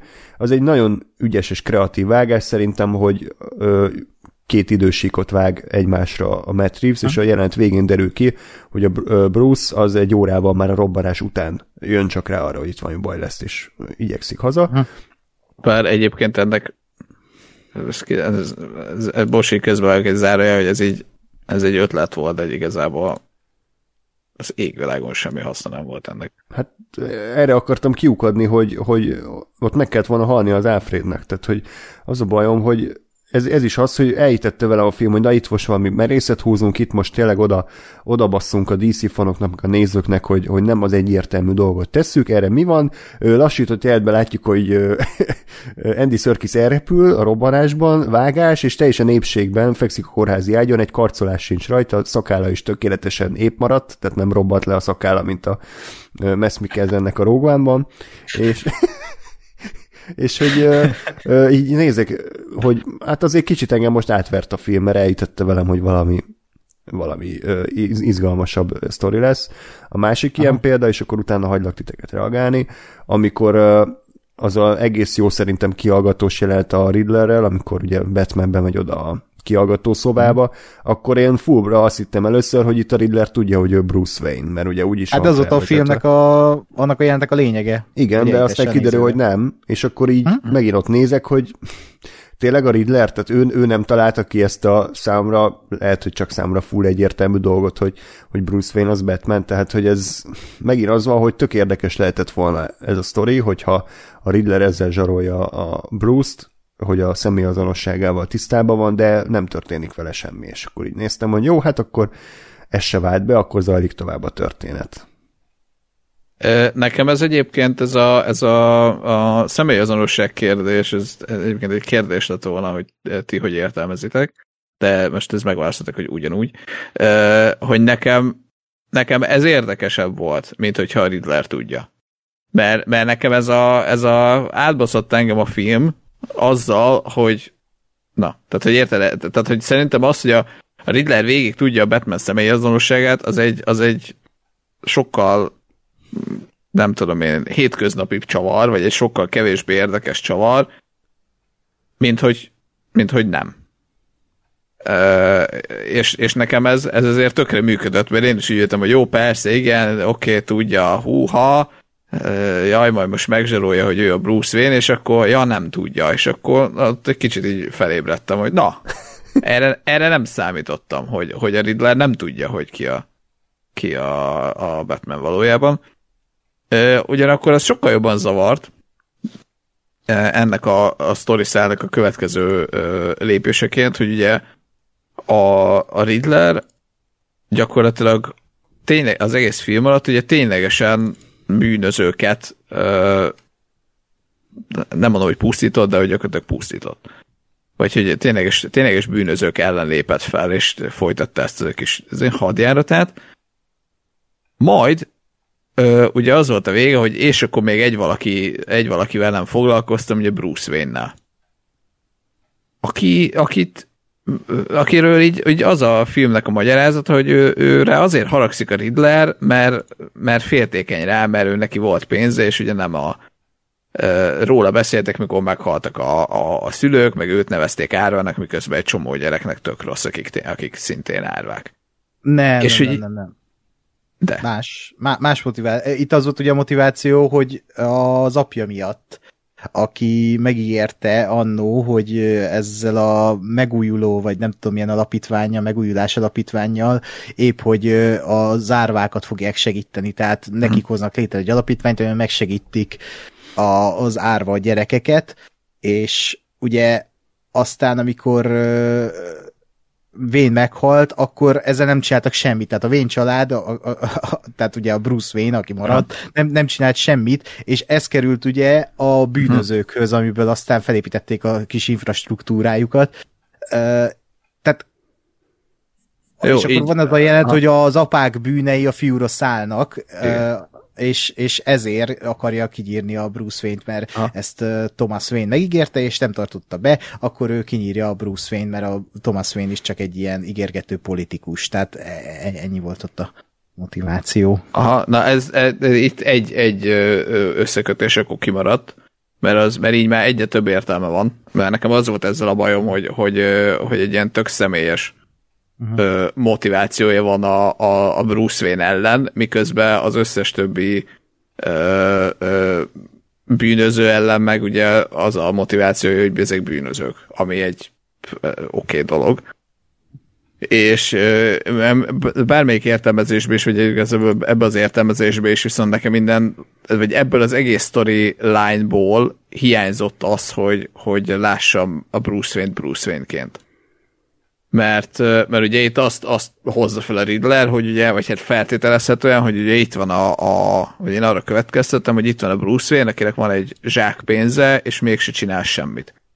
Uh, amihez ugye egy, egy, ehhez szerintem egy tök jó adalék az, hogy te, mint néző, tudod, hogy hát a lófasz nem csinál, hát Batman, de hát ugye erről a, erről a köznép az semmit se tud. És, és nekem minden hiányzott valami, valami olyan, ami azt mutatja be, hogy a, hogy a köznép az hogy látja a Bruce Wayne-t. Hogy, ő, hogy ő tényleg, tényleg soha nem bukkal fel sehol, mert ugye itt igazából azt hiszem az egész filmben kb. egyszer bukkant fel Bruce Wayne-ként, vagy kétszer, ugye a, a temetésen, meg a nem tudom én. Mhm. Tehát, hogy ő, ő, ő, tényleg nem csinál -e semmit, vagy, vagy tehát, hogy mi, mi az, a, az a persona, amit a, a, vagy az a személyiség, amit a, amit a, a filmnek a közönsége, vagy hát a filmnek a filmbeli Gotham lakói látnak, na, csak Az, hogy nem csinál semmit. Tehát ugye ezt el is mondja az elején is az Alfred, hogy ő az ügyvédekkel se foglalkozik, és nem csinál semmit a, az örökségével, és ott ugye mondja a Bruce Wayne Alfrednak, hogy az az öröksége, hogy tehát maga a Batman, hogy tegyen valamit a városért. Tehát Persze, csak akkor valahogy Bruce Wayne nem csinál semmit, és nekem pont ez volt ebben a Bruce Wayne-ben a szimpatikus, hogy ö, a temetésnél is a, megjegyzi a, a Falcon, hogy, hogy végre látni, vagy tehát, hogy végre kimozdult a palotából. Tehát ebből is én azt következtettem, hogy, hogy ő, ő így kb. sosem mutatja meg magát. E, és nekem nagyon tetszett az, hogy bármikor, amikor Bruce Wayne-ként volt nyilvánosság előtt, akkor így a, a Szentlélek tartotta össze a, ezt az embert, tehát így ránézel a, a Bruce Wayne-re, és látod, hogy úgy, így, így nem, egyszerűen nem, nincs kedve nincs, nincs e- e- elég lelki ereje, hogy itt, itt jó pofiskodjon, hogy emberek között legyen, hogy napfényen legyen, hogy, hogy, hogy élje a, kvázi normális életét, Eh, az nekem baromira tetszett ebben a karakterben, hogy egy ilyen iszonyat antiszociális, iszonyat, ilyen, oly- olyan volt, mint egy drogos, hogy így kell neki az, hogy Batman legyen, mert különben így, így széjjel, széjjel megy lelkileg, testileg. Eh, rohadt jó volt szerintem ebből a szempontból ez, és pont emiatt mondom azt, hogy, hogy igen, nem tesz semmit a Bruce Wayne, mert, mert neki a Batman jelenti az életet, és a Bruce Wayne ebben a filmben neki az állarc, mint a, egy ilyen, hát a- mint kvázi a Superman, mert így sose láttuk igazából, tehát mindig ugye sok Bruce Wayne-t láttunk, a Playboy-t, de itt kicsit megfordították a, a dolgokat, és e, igen, tehát, hogy ő nem csinál semmit. E, ez, ezt akartam kihozni ebből az egészből, hogy többször is megerősítették a filmben, így hallomásból, hogy, hogy igazából ő nagyon nem csinál semmit. Igen, csak nekem az, az, az, annak az egyensúlya hiányzott, hogy tehát, hogy amekkora sztori fontossága volt ennek a végén, a, a Rebus ö, ö, motivációjaként, ahhoz én ezt nem láttam eleget a filmbe. Vagy ahhoz, ahhoz, tehát hogy ez nem volt annyira fel, ö, vagy nem volt annyira beexponálva, mint amennyire azt gondolom, hogy lehetett volna, hogy tényleg azt látom, hogy és, és, és érted, tehát, hogy addig, amíg eljutunk oda, hogy a, hogy a Riddlernek ez a, ez a motivációja, addig is lehetett volna ez egy ilyen zsé mellékszál, hogy, hogy csak én, mint néző, azt gondolom, hogy ez a Batmanről, meg a, meg a, a Bruce-nak a saját életéről és a saját ö, személyiségéről, meg, a, meg az életének a drámájáról szól, hogy ő, ő semmit nem csinál, kvázi, ugye Bruce Wayne-ként, Bruce Wayne-ként, vagy kifelé ez a kép, hogy ő semmit nem csinál. Én megnéző, ugye tudom, hogy de csinál egy csomó mindent Batmanként, csak ezt a, ezt a nagy közönség nem tudja. Ö, és aztán ez csúcsosodhatott volna, csúcsosodhatott volna oda ki, hogy, hogy ezért idézőjelbe bünteti meg a, a, a Rébusz a végén. Ja, értem. Ez is és egy külön Batman történet, vagy történetszál lett volna. Persze, csak én azért, én azért mondom, hogy szerintem ez nagyon-nagyon tömény volt a film. Uh-huh. Ö, emiatt ö, miközben, miközben tényleg a tempójával nekem egyáltalán nem volt gondom. Tehát az, hogy ez, ez egy ilyen sokkal lassabb, ezért megbeszélik, végig mondják, látjuk, ezért ilyen történet, vagy ilyen hangulat volt, az nekem tökre bejött. Az nem jött be, hogy gyakorlatilag most nem tudom visszamondani a történetet, mert, mert öt percenként bejött valami. Most ez a maffia főnök, az a maffia főnök, ez, ezt, ezt megyünk rá, azt megyünk rá, bejutunk, hozzá, ezé, beszélgetünk vele, kihallgatjuk, a másik, a harmadik, ez, de igazából ez irányította azt, az irány, tehát hogy én nem tudom, hogy mi történt a filmben. Mm. És, ez, és ez engem zavar, mert, mert azt érzem, hogy egy nagyon túl, túlbonyolított, túlírt történet volt megmutatva, ami aztán igazából odafutott ki, hogy igazából tök mindegy, mert, mert az az egésznek a lényege, hogy a Rébusz irányított mindent, tehát innentől, amit eddig a, a, a film három órájában, mondjuk két és fél óra történet, az igazából zárójá. Hát és meg, hogy a Falcon, aki eddig is tudtuk, hogy gonosz, kiderült róla, hogy ő gonosz. Tehát, hogy oké. Okay. Tehát, hogy nem, e, nem lett semmi reveláció ezáltal, csak futottunk Igen. egy hatalmas kört az iskola körül, de ugyanoda jutottunk vissza, és így jó. Igen, hát gyakorlatilag ugyanúgy, a, a, ahogy a Riddler a batman úgy a film minket is így végighúzott a sínál, hogy oké. Okay. Mm eljutottál A-ból, A-ból B-be, nem voltak elágazások, nem voltak döntések, hanem eljutottál az elejétől a végéig, és kész. Hát ott ugye megint csak az a fontos a Falconnál, hogy ő, ő a Selena apja, illetve az, hogy ő, a, ő egy besugó. Tehát ő a patkánya a filmben. De annak is csak az a lényege, hogy ő irányítja a várost. Most ahol igen, hogy megfordultak, igen. igen, tehát hogy igen. Tehát most, de ezek alap Batman tézisek, tehát ezek olyan sarokpontok a Batman történetekben, amiket most nem fogsz te Matt Reeves-ként átírni, hogy ú, Falcon igazából egy jó fiú, és nem, és ezért, tehát ilyeneket nem csinálsz egy Batman filmnél, mert még mindig egy Batman filmről beszélünk, és nem egy, egy, egy eredeti krimi történetről, hanem ezek. De, de ne haragudj, de hogy amennyire, amennyire a pingvint átírták, annyira át lehet írni bárkit. Hát annyira írták át a pingvint, hogy ugyanúgy itt van, mint egy ilyen bűnügyi, bűnügyi szövetkezetnek a, az egyik kis fasz embere, egy ilyen jobb keze, vagy egy ilyen mindenese, és, és ott van, mint, mint ez. Tehát, hogy most a pingvinnek is van annyi interpretációja mindenféle dologban, hogy, hogy oké, okay, van a Tim Burton féle, én is azt ismerem főleg, de hát az csak az egyik része ennek a karakternek, van annyi képregény, van annyi minden, tehát az alap ja, az, az itt, itt megvan, mint ahogy a Selina Kyle is, tehát, hogy most nem macska nő, tehát érted, hogy macska nő, de nem az, mint a Michelle Pfeiffer a Batman returns hogy megcsókolja a macska, meg összekarmolják, és szuper ereje lesz. Hellberry film. ja, ja, jó lett volna pedig. De a Tim Burtonben, vagy abban is az van, de a izébe van az, hogy belelehel a, a macska a szájába, igen, a Halle filmbe, az kurva jó. És aztán azért tud ostorral csatogtatni. Igen, és ugrálni, igen. szóval nem, nem tudom, még Andrásra akartam reagálni, nem tudom, mi volt az első, amit felhozott így hibá. Az Alfred hogy, halála. Az Alfred halála. Ja, azt akartam, hogy az meg pont, hogy megint csak a történet volt ebben az egészben, hogy ott volt egy nagy jelentük, hogy elmondja a Bruce Wayne, hogy ö, ettől félt, hogy vi, még visszatér ez az érzés, hogy elveszít valakit. Tehát ez épp, hogy építette a karaktert, most ott meghal Alfred, ez a film teljesen más lesz.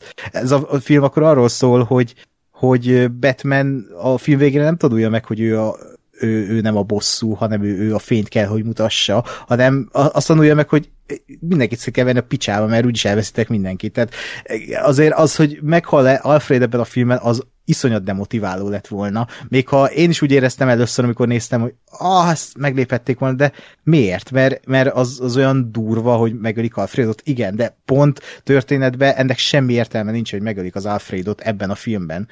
Tehát, uh, meg ugye tudni Alfredról is, hogy ő egy katona volt. Tehát teljesen releváns az, ami ott történik, hogy, hogy ne, ne, egy, egyből észleli a veszélyt. Igen, tehát eldobja a borítékot, és nem végnéz, hogy felrobbant. Tehát, ott, ott, volt egy ilyen reflex, hogy igen, Alfrednak van egy katonai háttere, akkor azt ő alkalmazza. Ezt a Batmanek is megtaníthatta volna, amikor felrobbant a államügyész csávó, és Batman egy ott állt előtte egy arccal szedte le a robbanást, tehát annyit nem csinált, hogy elfordul, vagy elugrik onnan. Tehát hát jó, de ott meg kikérdezi a, a, a Hát jó, csak már amikor egy másodperc perc van hátra, akkor olyan sok információt nem tudsz meg, tehát lehet, hogy jobb, hogyha legalább, legalább megfordulsz egy 180 fokot. Igen. Ja, de Ákos egyébként annyiban nem értek veled egyet, hogy, hogy ennek nem a baj. filmnek mindenképp ki kell pipálni ezeket a tipikus Batman elemeket, mert miért? Tehát, hogy mi, miért nem lehetne itt valami más csinálni? Tehát mi, ki, ki mondja meg azt, hogy, hogy minden Batman filmnek ugyanazok a sarokkövei kell, hogy legyenek? Tehát, hogy de, de, de, de az egy alternatív én... univerzum, tehát ahogy a Joker alternatív... film is Igen. tök más volt, bocsánat, mint ami a Joker megszokott origin story lehetett volna ez is más. Persze. De, de én pont, hogy azt éreztem, hogy itt is úsztak meg olyan dolgokat, hogy én így moziban néztem, hogy mi? Tehát, hogy például az, hogy szerint a Kyle a Falconnak a lánya.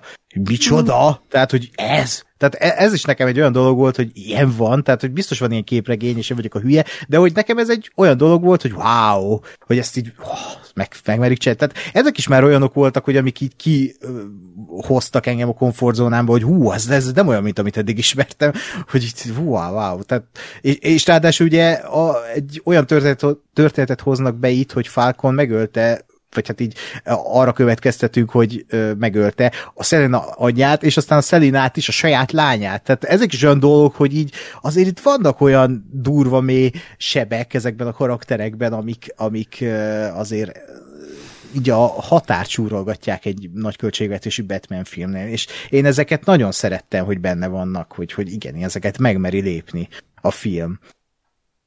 Hmm. Tehát ezek tök jó dolgok. Örülök, hogy tetszett neked. Nem, ez, tényleg ez, ezek jó dolgok, csak hogy ez olyan, hogy, hogy van egy tányér, ami tökéletesen van tálalva, tehát ránézel, és gyönyörű a tálalás, hogy ahogy a textúrák, meg ahogy a, a szósz el van osztva, meg a, a hús színe, meg gyönyörű, és akkor elkezded enni, és, és vannak jó elemek, de vannak olyan elemek, amik viszont nyersek, vagy vannak olyan elemek, amik többet ígértek annál, mint ahogy kinéztek, a hús az kicsit túlkészült, lófűszerezett, tehát hogy vannak ilyen apróságok, amik, ha kicsit tényleg mélyebbre megyünk a felszínnél, akkor látjuk, hogy, hogy vannak hiányosságok, de ez, ez mind azért van, mert a film az annyira jó, hogy sokkal magasabbra tette a lécet ezáltal. Én is kicsit szigorú vagyok. Tehát, hogy uh, nyilván a Batman és Robinnál leszarnám ezeket a kritikai észrevételeket, mert ez egy bohóckodás két órán keresztül. Ez a film magát nagyon komolynak, nagyon sötétnek, nagyon bedesznek, nagyon mélynek akarja be, ö, beállítani, ezért én is úgy állok hozzá, hogy magasabban vannak az elvárásaim. Ezeket Aha. nagy részt átvitte a film, mert nem véletlen néztem meg kétszer. Tehát ha egy film nem tetszik, akkor nem nézem meg kétszer. Csak uh, szerintem nem baj, hogyha ha kicsit kiemelünk olyan elemeket, amik szerintünk annyira nem működnek, de egyébként jól védted meg Ákos a filmet, mert például az Alfredos részt azt, azt, azt mondom, hogy értem, hogy mit mondasz, és lehet, hogy harmadjára, ha nézem, akkor már nekem is az hmm. úgy tetszeni fog. Ja, ja. Ja, de hát ja de jó, egyébként az a jó, hogy lehet komo- beszélgetni erről a filmről, tehát e, e, ebből is lehet következtetni azt, hogy ez egy jó film lett, mert tehát ha nem tudnánk véleményeket ütköztetni, akkor, akkor ez egy Uncharted. tehát, hogy hmm. így, akkor egy középszerű, oké okay film lett, de amikor van egy jó film, viszont vannak benne megkérdőjelezhető dolgok, akkor nyilván lehet erről kommunikálni, beszélgetni, vitázni, hogy, hogy akkor ez most hogyan is, meg miként is. Tehát, és még valószínűleg csak a felszínt érintettük ezzel, mert rengeteg dologról lehetne még itt beszélni. Igen, de szerintem ami, ami a lényeg, hogy nagyon jó a szereposztás, tényleg, tehát Robert Pattinson szerintem minden egyes héterre rácáfolt, hogy erre a fajta Batmanre, amit itt a Matt Reeves elvárt tőle, arra tökéletes, tehát tényleg nem gyúrta ki magát, mint az állat, meg látszik rajta, hogy nagyon kényelmetlenül érzi magát Bruce Wayne-ként, de pont ez kellett, és Batmanként viszont szerintem abszolút jól működött, a mozgása, a szemei, hogy szinte egyszer se pislog Batmanként, és az egész olyan, mintha akkor érezni igazán jól magát a bőrében, amikor Batman, nem akkor, amikor Bruce Wayne, és pont erről szól a film, és nekem ez nagyon tetszett. Paul Dano is igazából... Hát, ugye, igen? Bocs, meg ugye van is egy jelenet, a jó ég tudja melyik, azt hiszem pont a, a, a temetésnél, hogy egyből azzal, hogy a pillan, abba a pillanatban, hogy ő felbukkan Bruce Wayne-ként, történik egy olyan dolog, hogy Batmanre van szükség. És akkor ott áll, hogy nincs nálam a ruhám, bassza meg. és, és, nem, és nem tudok semmit sem csinálni, mert Bruce Wayne vagyok, és nem Batman, és azt hiszem ez ott a, a, a temetésnél van egy ilyen pillanat, amikor ott izé megjön a, be, berongyol az autó, meg mit tudom én, és akkor így látod, hogy csinálna valamit, csak nem tud, mert, hmm. mert nincs, nincs nála a tudsz. Igen, és hát Paul Dano is jó volt, bár igazából egy olyan szerepet kapott, ami Paul Dano-s, tehát hogy ilyen artikulátlanul üvöltözni kellett, meg egy creepy fazont játszani, az, az sikerült, de tetszett az is, hogy, hogy nincs nagy reveal, hogy, hogy ki van a maszk alatt. Tehát nem egy összeégett arcú valaki, vagy valami torz ember, hanem egy átlag kis gyökér, aki éppen kurva intelligens, és, és rengeteg sérelem van benne. Tehát ez, ez tetszett.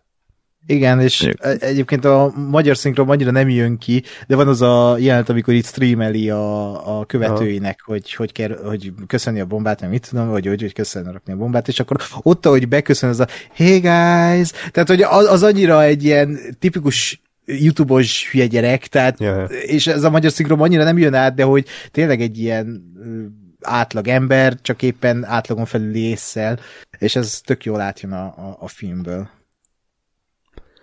Igen. Meg a, ugye én, a, én egyébként... is hogy uh, Batman, vagy Bruce Wayne uh, rébusz, hogy árvák, mindketten ugyanazt élték meg, csak más kontextusban, és tök jó ilyen beállításbeli ellentétek is vannak, ugye azzal kezdődik a film, hogy egy ilyen távcsővel nézi Rébusz a, a polgármester jelölt, vagy a polgármestert, és uh, aztán van pár ilyen később, amikor az a jelenet, hogy a Bruce Wayne nézi a Selena Kyle-t távcsővel, hogy így megvannak, hogy ugyanaz a két freak, csak más eszközökkel.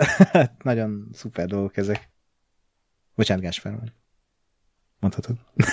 Igen? Ö, már mit akarsz, mi, mi, mit akartam mondani? Megvárjuk. Jó, mert már teljesen nem tudom. Oké. Okay. Ja, jó. tudom. Rá eszembe jutott, most ne beszéltek, mert még nem felejtem hogy, hogy és elfelejtettem, bazd meg. Az pedig direkt, rá, rá, rá síri csönd volt. Tudom, mert kinéztem egy, egy, egy e-mailre, elolvastam erre egy szót, és elfelejtettem. De ezt nem jutott, hogy nem, nem, én nem tudtam, hogy a Paul, Paul Dano a rébusz, Mármint, hogy nem, nem mert a batman is úgy voltam, hogy így kizárok minden infót, úgyhogy bennem azért volt egy ilyen kis... Uh, Mármint, hogy nem tudtad, fi- hogy a Robert Pattinson lesz. Úgy nézed a filmet, hogy... Hmm, mindig a George Clooney-t várta, hogy... Hát, igen, igen, igen, igen, nem, meg, meg ez, volt ez a Bruce Wayne, és úgy, úgy, úgy gyanakodtam rá egy kicsit, hogy lehet, hogy jó a Batman, de aztán... Igen. Nem, hogy én nem tudtam, hogy a Paul Dano benne van, meg hogy ő a, ő a rébusz, úgyhogy bennem azért volt egy kis ilyen tehát én, én, én azért gondolkodtam, hogy lehet, hogy van valami review, vagy egy kicsit vártam valami nagy review hogy hú ki a rébusz igazából. Ö, de, de egyáltalán nem volt baj, hogy nem volt ilyen. Ö, illetve aztán azt, azt hittem a végén, a, a ominózus árkamos beszélgetésnél, hogy, hogy az a csavar, hogy, hogy igazából a Poldénó se volt a Rébusz. Ja, ja, ja, igen. Jó, Hanem, hogy ő- Én is ezt hittem. Szer- én, nekem azt, én nekem azt tetszett volna. Én, én a ez- hittem, az bocsánat, amikor ott szétveri a Batman azt a csávót, ott a Ja. verekedésnél, hogy az, a rébu, az volt az igazi rébusz. Aha. De nem, nekem, nekem pont az, meg az, hogy ugye a, a spoiler következik megint nagyon nagy, hogy ugye a Joker bedob egy ilyen, egy ilyen rejtvényt a, bö- a börtönben. Én, én tökre azt hittem, hogy, hogy, hogy oda vezet ez az egész dolog, hogy a Poldino is csak egy ilyen szerencsétlen volt, akit, akit a, az igazi rébusz irányított, aki meg mondjuk börtönben volt. Hm. Ö, és, és hogy tényleg ennyire mindenkit átver, és ennyire egy enigmatikus karakter, hogy, hogy igazából nem is, nem is láttad az arcát, és nem is, és közben meg végig volt a főgonosz, és egy másodpercet nem, Hm. Nem, nem töltött szabadlábon, miközben meg ezért kinyírt nem tudom hány embert, meg, meg felrobbantotta a félvárost, meg stb. Azt tetszett volna, aztán sajnos nevetett, és akkor már nagyon nem tetszett. Igen. Az egy fura jelenet volt, egy másodjára is kilóg a filmből abszolút, tehát nem, Nagyon. nem értem, hogy miért, miért kell. Úgyhogy, Hát ez teljes, teljesen egy ilyen, nem tudom én, 15 évvel ezelőtti vége, vége, vége jelenet, hogy hú, Joker, hú, hú. De igen, ez Igen. a post-credit szín, ami a- nem a post-creditben van, hanem Igen. a filmben, és az egyetlen jelt, amit szerintem ki kéne vágni a francba. De közben meg ben kéne tartani, mert a Paul Dano karakter, a Rébus lezárása, a történetek lezárásához kell, hogy, hogy a- lássuk, hogy, hogy tehát elbukik. Nekem vagy nem hát, hogy, kell, hát anélkül is láttuk, hogy elbukott, tehát ott ordibált a zárkájában Ne. egyedül. Tehát az, Nem, ott örült. A, a, a, akkor láttuk utoljára a filmben, amikor felrobbantotta a gátakat, és ott örült a kamerába, hogy mm. robbannak a gátak. Az volt az utolsó kép róla. És akkor nem láttuk volna róla egy képet, hogy elbukott? Vagy Hát érted? akkor Tehát bemegy a Batman a, a Rébuszhoz, ennyi lett volna a jelenet, az Azt mondom, hogy, hogy igen, tehát csak így gondolom, így, így forgatták csak le. Azért mondom, hogy valamilyen szinten ez oké, okay, csak, csak ezt máshogy is meg lehetett volna oldani. Ez a, ez a foreshadowingolás a második részre, ez pont, hogy nem illik ehhez a filmhez, mert ebben a filmben nincsenek ilyenek, hogy ú, ott a izé, Harvey Dent a háttérben, ó. Tehát nincsenek benne ilyenek, mint a Boba Fett összes része, hanem, hanem szé- ez egy önálló dolog, és, és valahogy bármilyen jó is a castingja az új Jokernek, nem, tehát ezt nem így, így kellett volna. Én De annak örülök, az hogy nem nagyon- Jared Leto volt. Ja, ja, ez mondjuk egy... Gucci jó.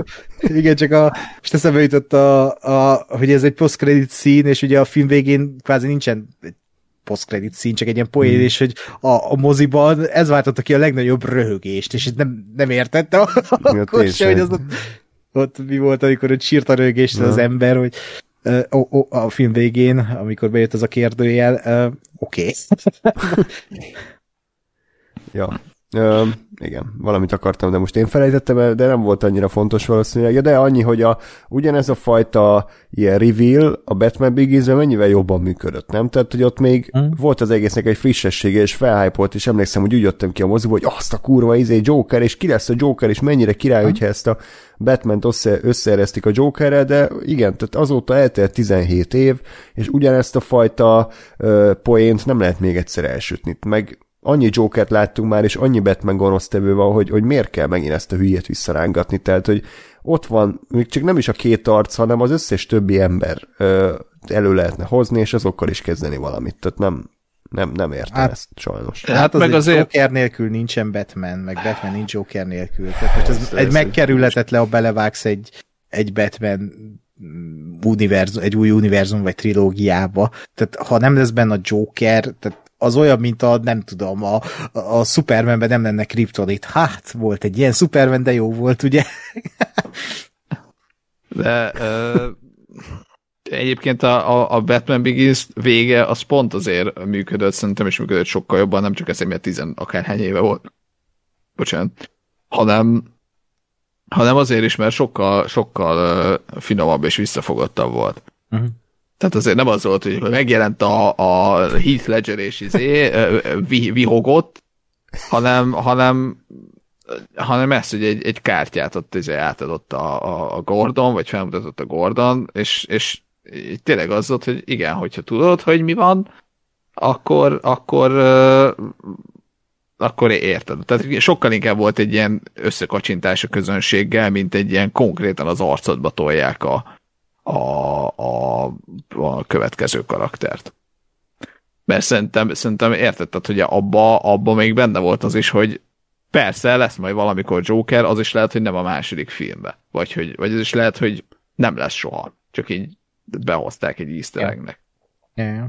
Ebbe, ebbe, tehát hogy így, hogy egyrészt megjelenik, másrészt a, a, a casting miatt, így ez teljesen egyértelmű, hogy igen lesz, igen a következő filmben. És akkor így azt mondom, hogy oké. Okay. Hm? Meglátjuk. Ja. De ezt leszámítva tetszett a film, a finálé is rendben volt, hogy, hogy Batman karakter pillanattal ért véget, tehát hogy ez, ez mind, mind abszolút működött, úgyhogy Matt Reeves csak így tovább, DC csak így tovább, tényleg nem azt mondom, hogy megkövettem magam, de, de amikor jó egy DC film, azt is megemlítjük, tehát nem csak fikázunk, meg nem csak a Marvel, hanem Marvel is csinál gyengébb alkotásokat, például nekem abszolút nem tetszett az Eternals, azt is megénekeltem, hogy miért, úgyhogy nincs semmiféle ilyen bias, ezt hogy hívják magyarul ilyen? Igen? Igen, el, el, elkötez, elkötelezettség? Hát igen, előítélet egyik előítélet, stúdió. Hajlás. Igen. Hanem... Részrehajlás. Részrehajlás. Részrehajlás. Ezt Jó. ráhajlást csináltam belőle. Csak összehoztuk. Hárman összehoztuk egy magyar szót. Megtanultunk beszélni kilenc év után. Tehát, hogy, segít. hogy, hogy igen, tehát, hogy ez, ez, ez abszolút ami, amikor egy film jó, azt megmondjuk, amikor nem jó, akkor azt is megmondjuk, de nem azért, mert X stúdiót csinálta, úgyhogy ja, ki, hogyha John Favreau neve ott van a stáblistán, mert akkor nem valószínű, hogy jó lesz. Na, úgyhogy ez volt tehát a, a Batman, ja, hamarosan egy újabb képregényfilm, ami valószínűleg hasonló színvonalú lesz, de az biztos, hogy majdnem egy órával rövidebb, sőt, több mint egy órával rövidebb, a Morbius. Kiderült, hogy 105 perc a játékidő stáblistával, úgyhogy tökéletes hossz. Um, aztán jön még ugye a Doctor Strange, meg jó pár alkotás még, úgyhogy erős év lesz ez is. Na. Igen. Hatalmas idézőjelekkel.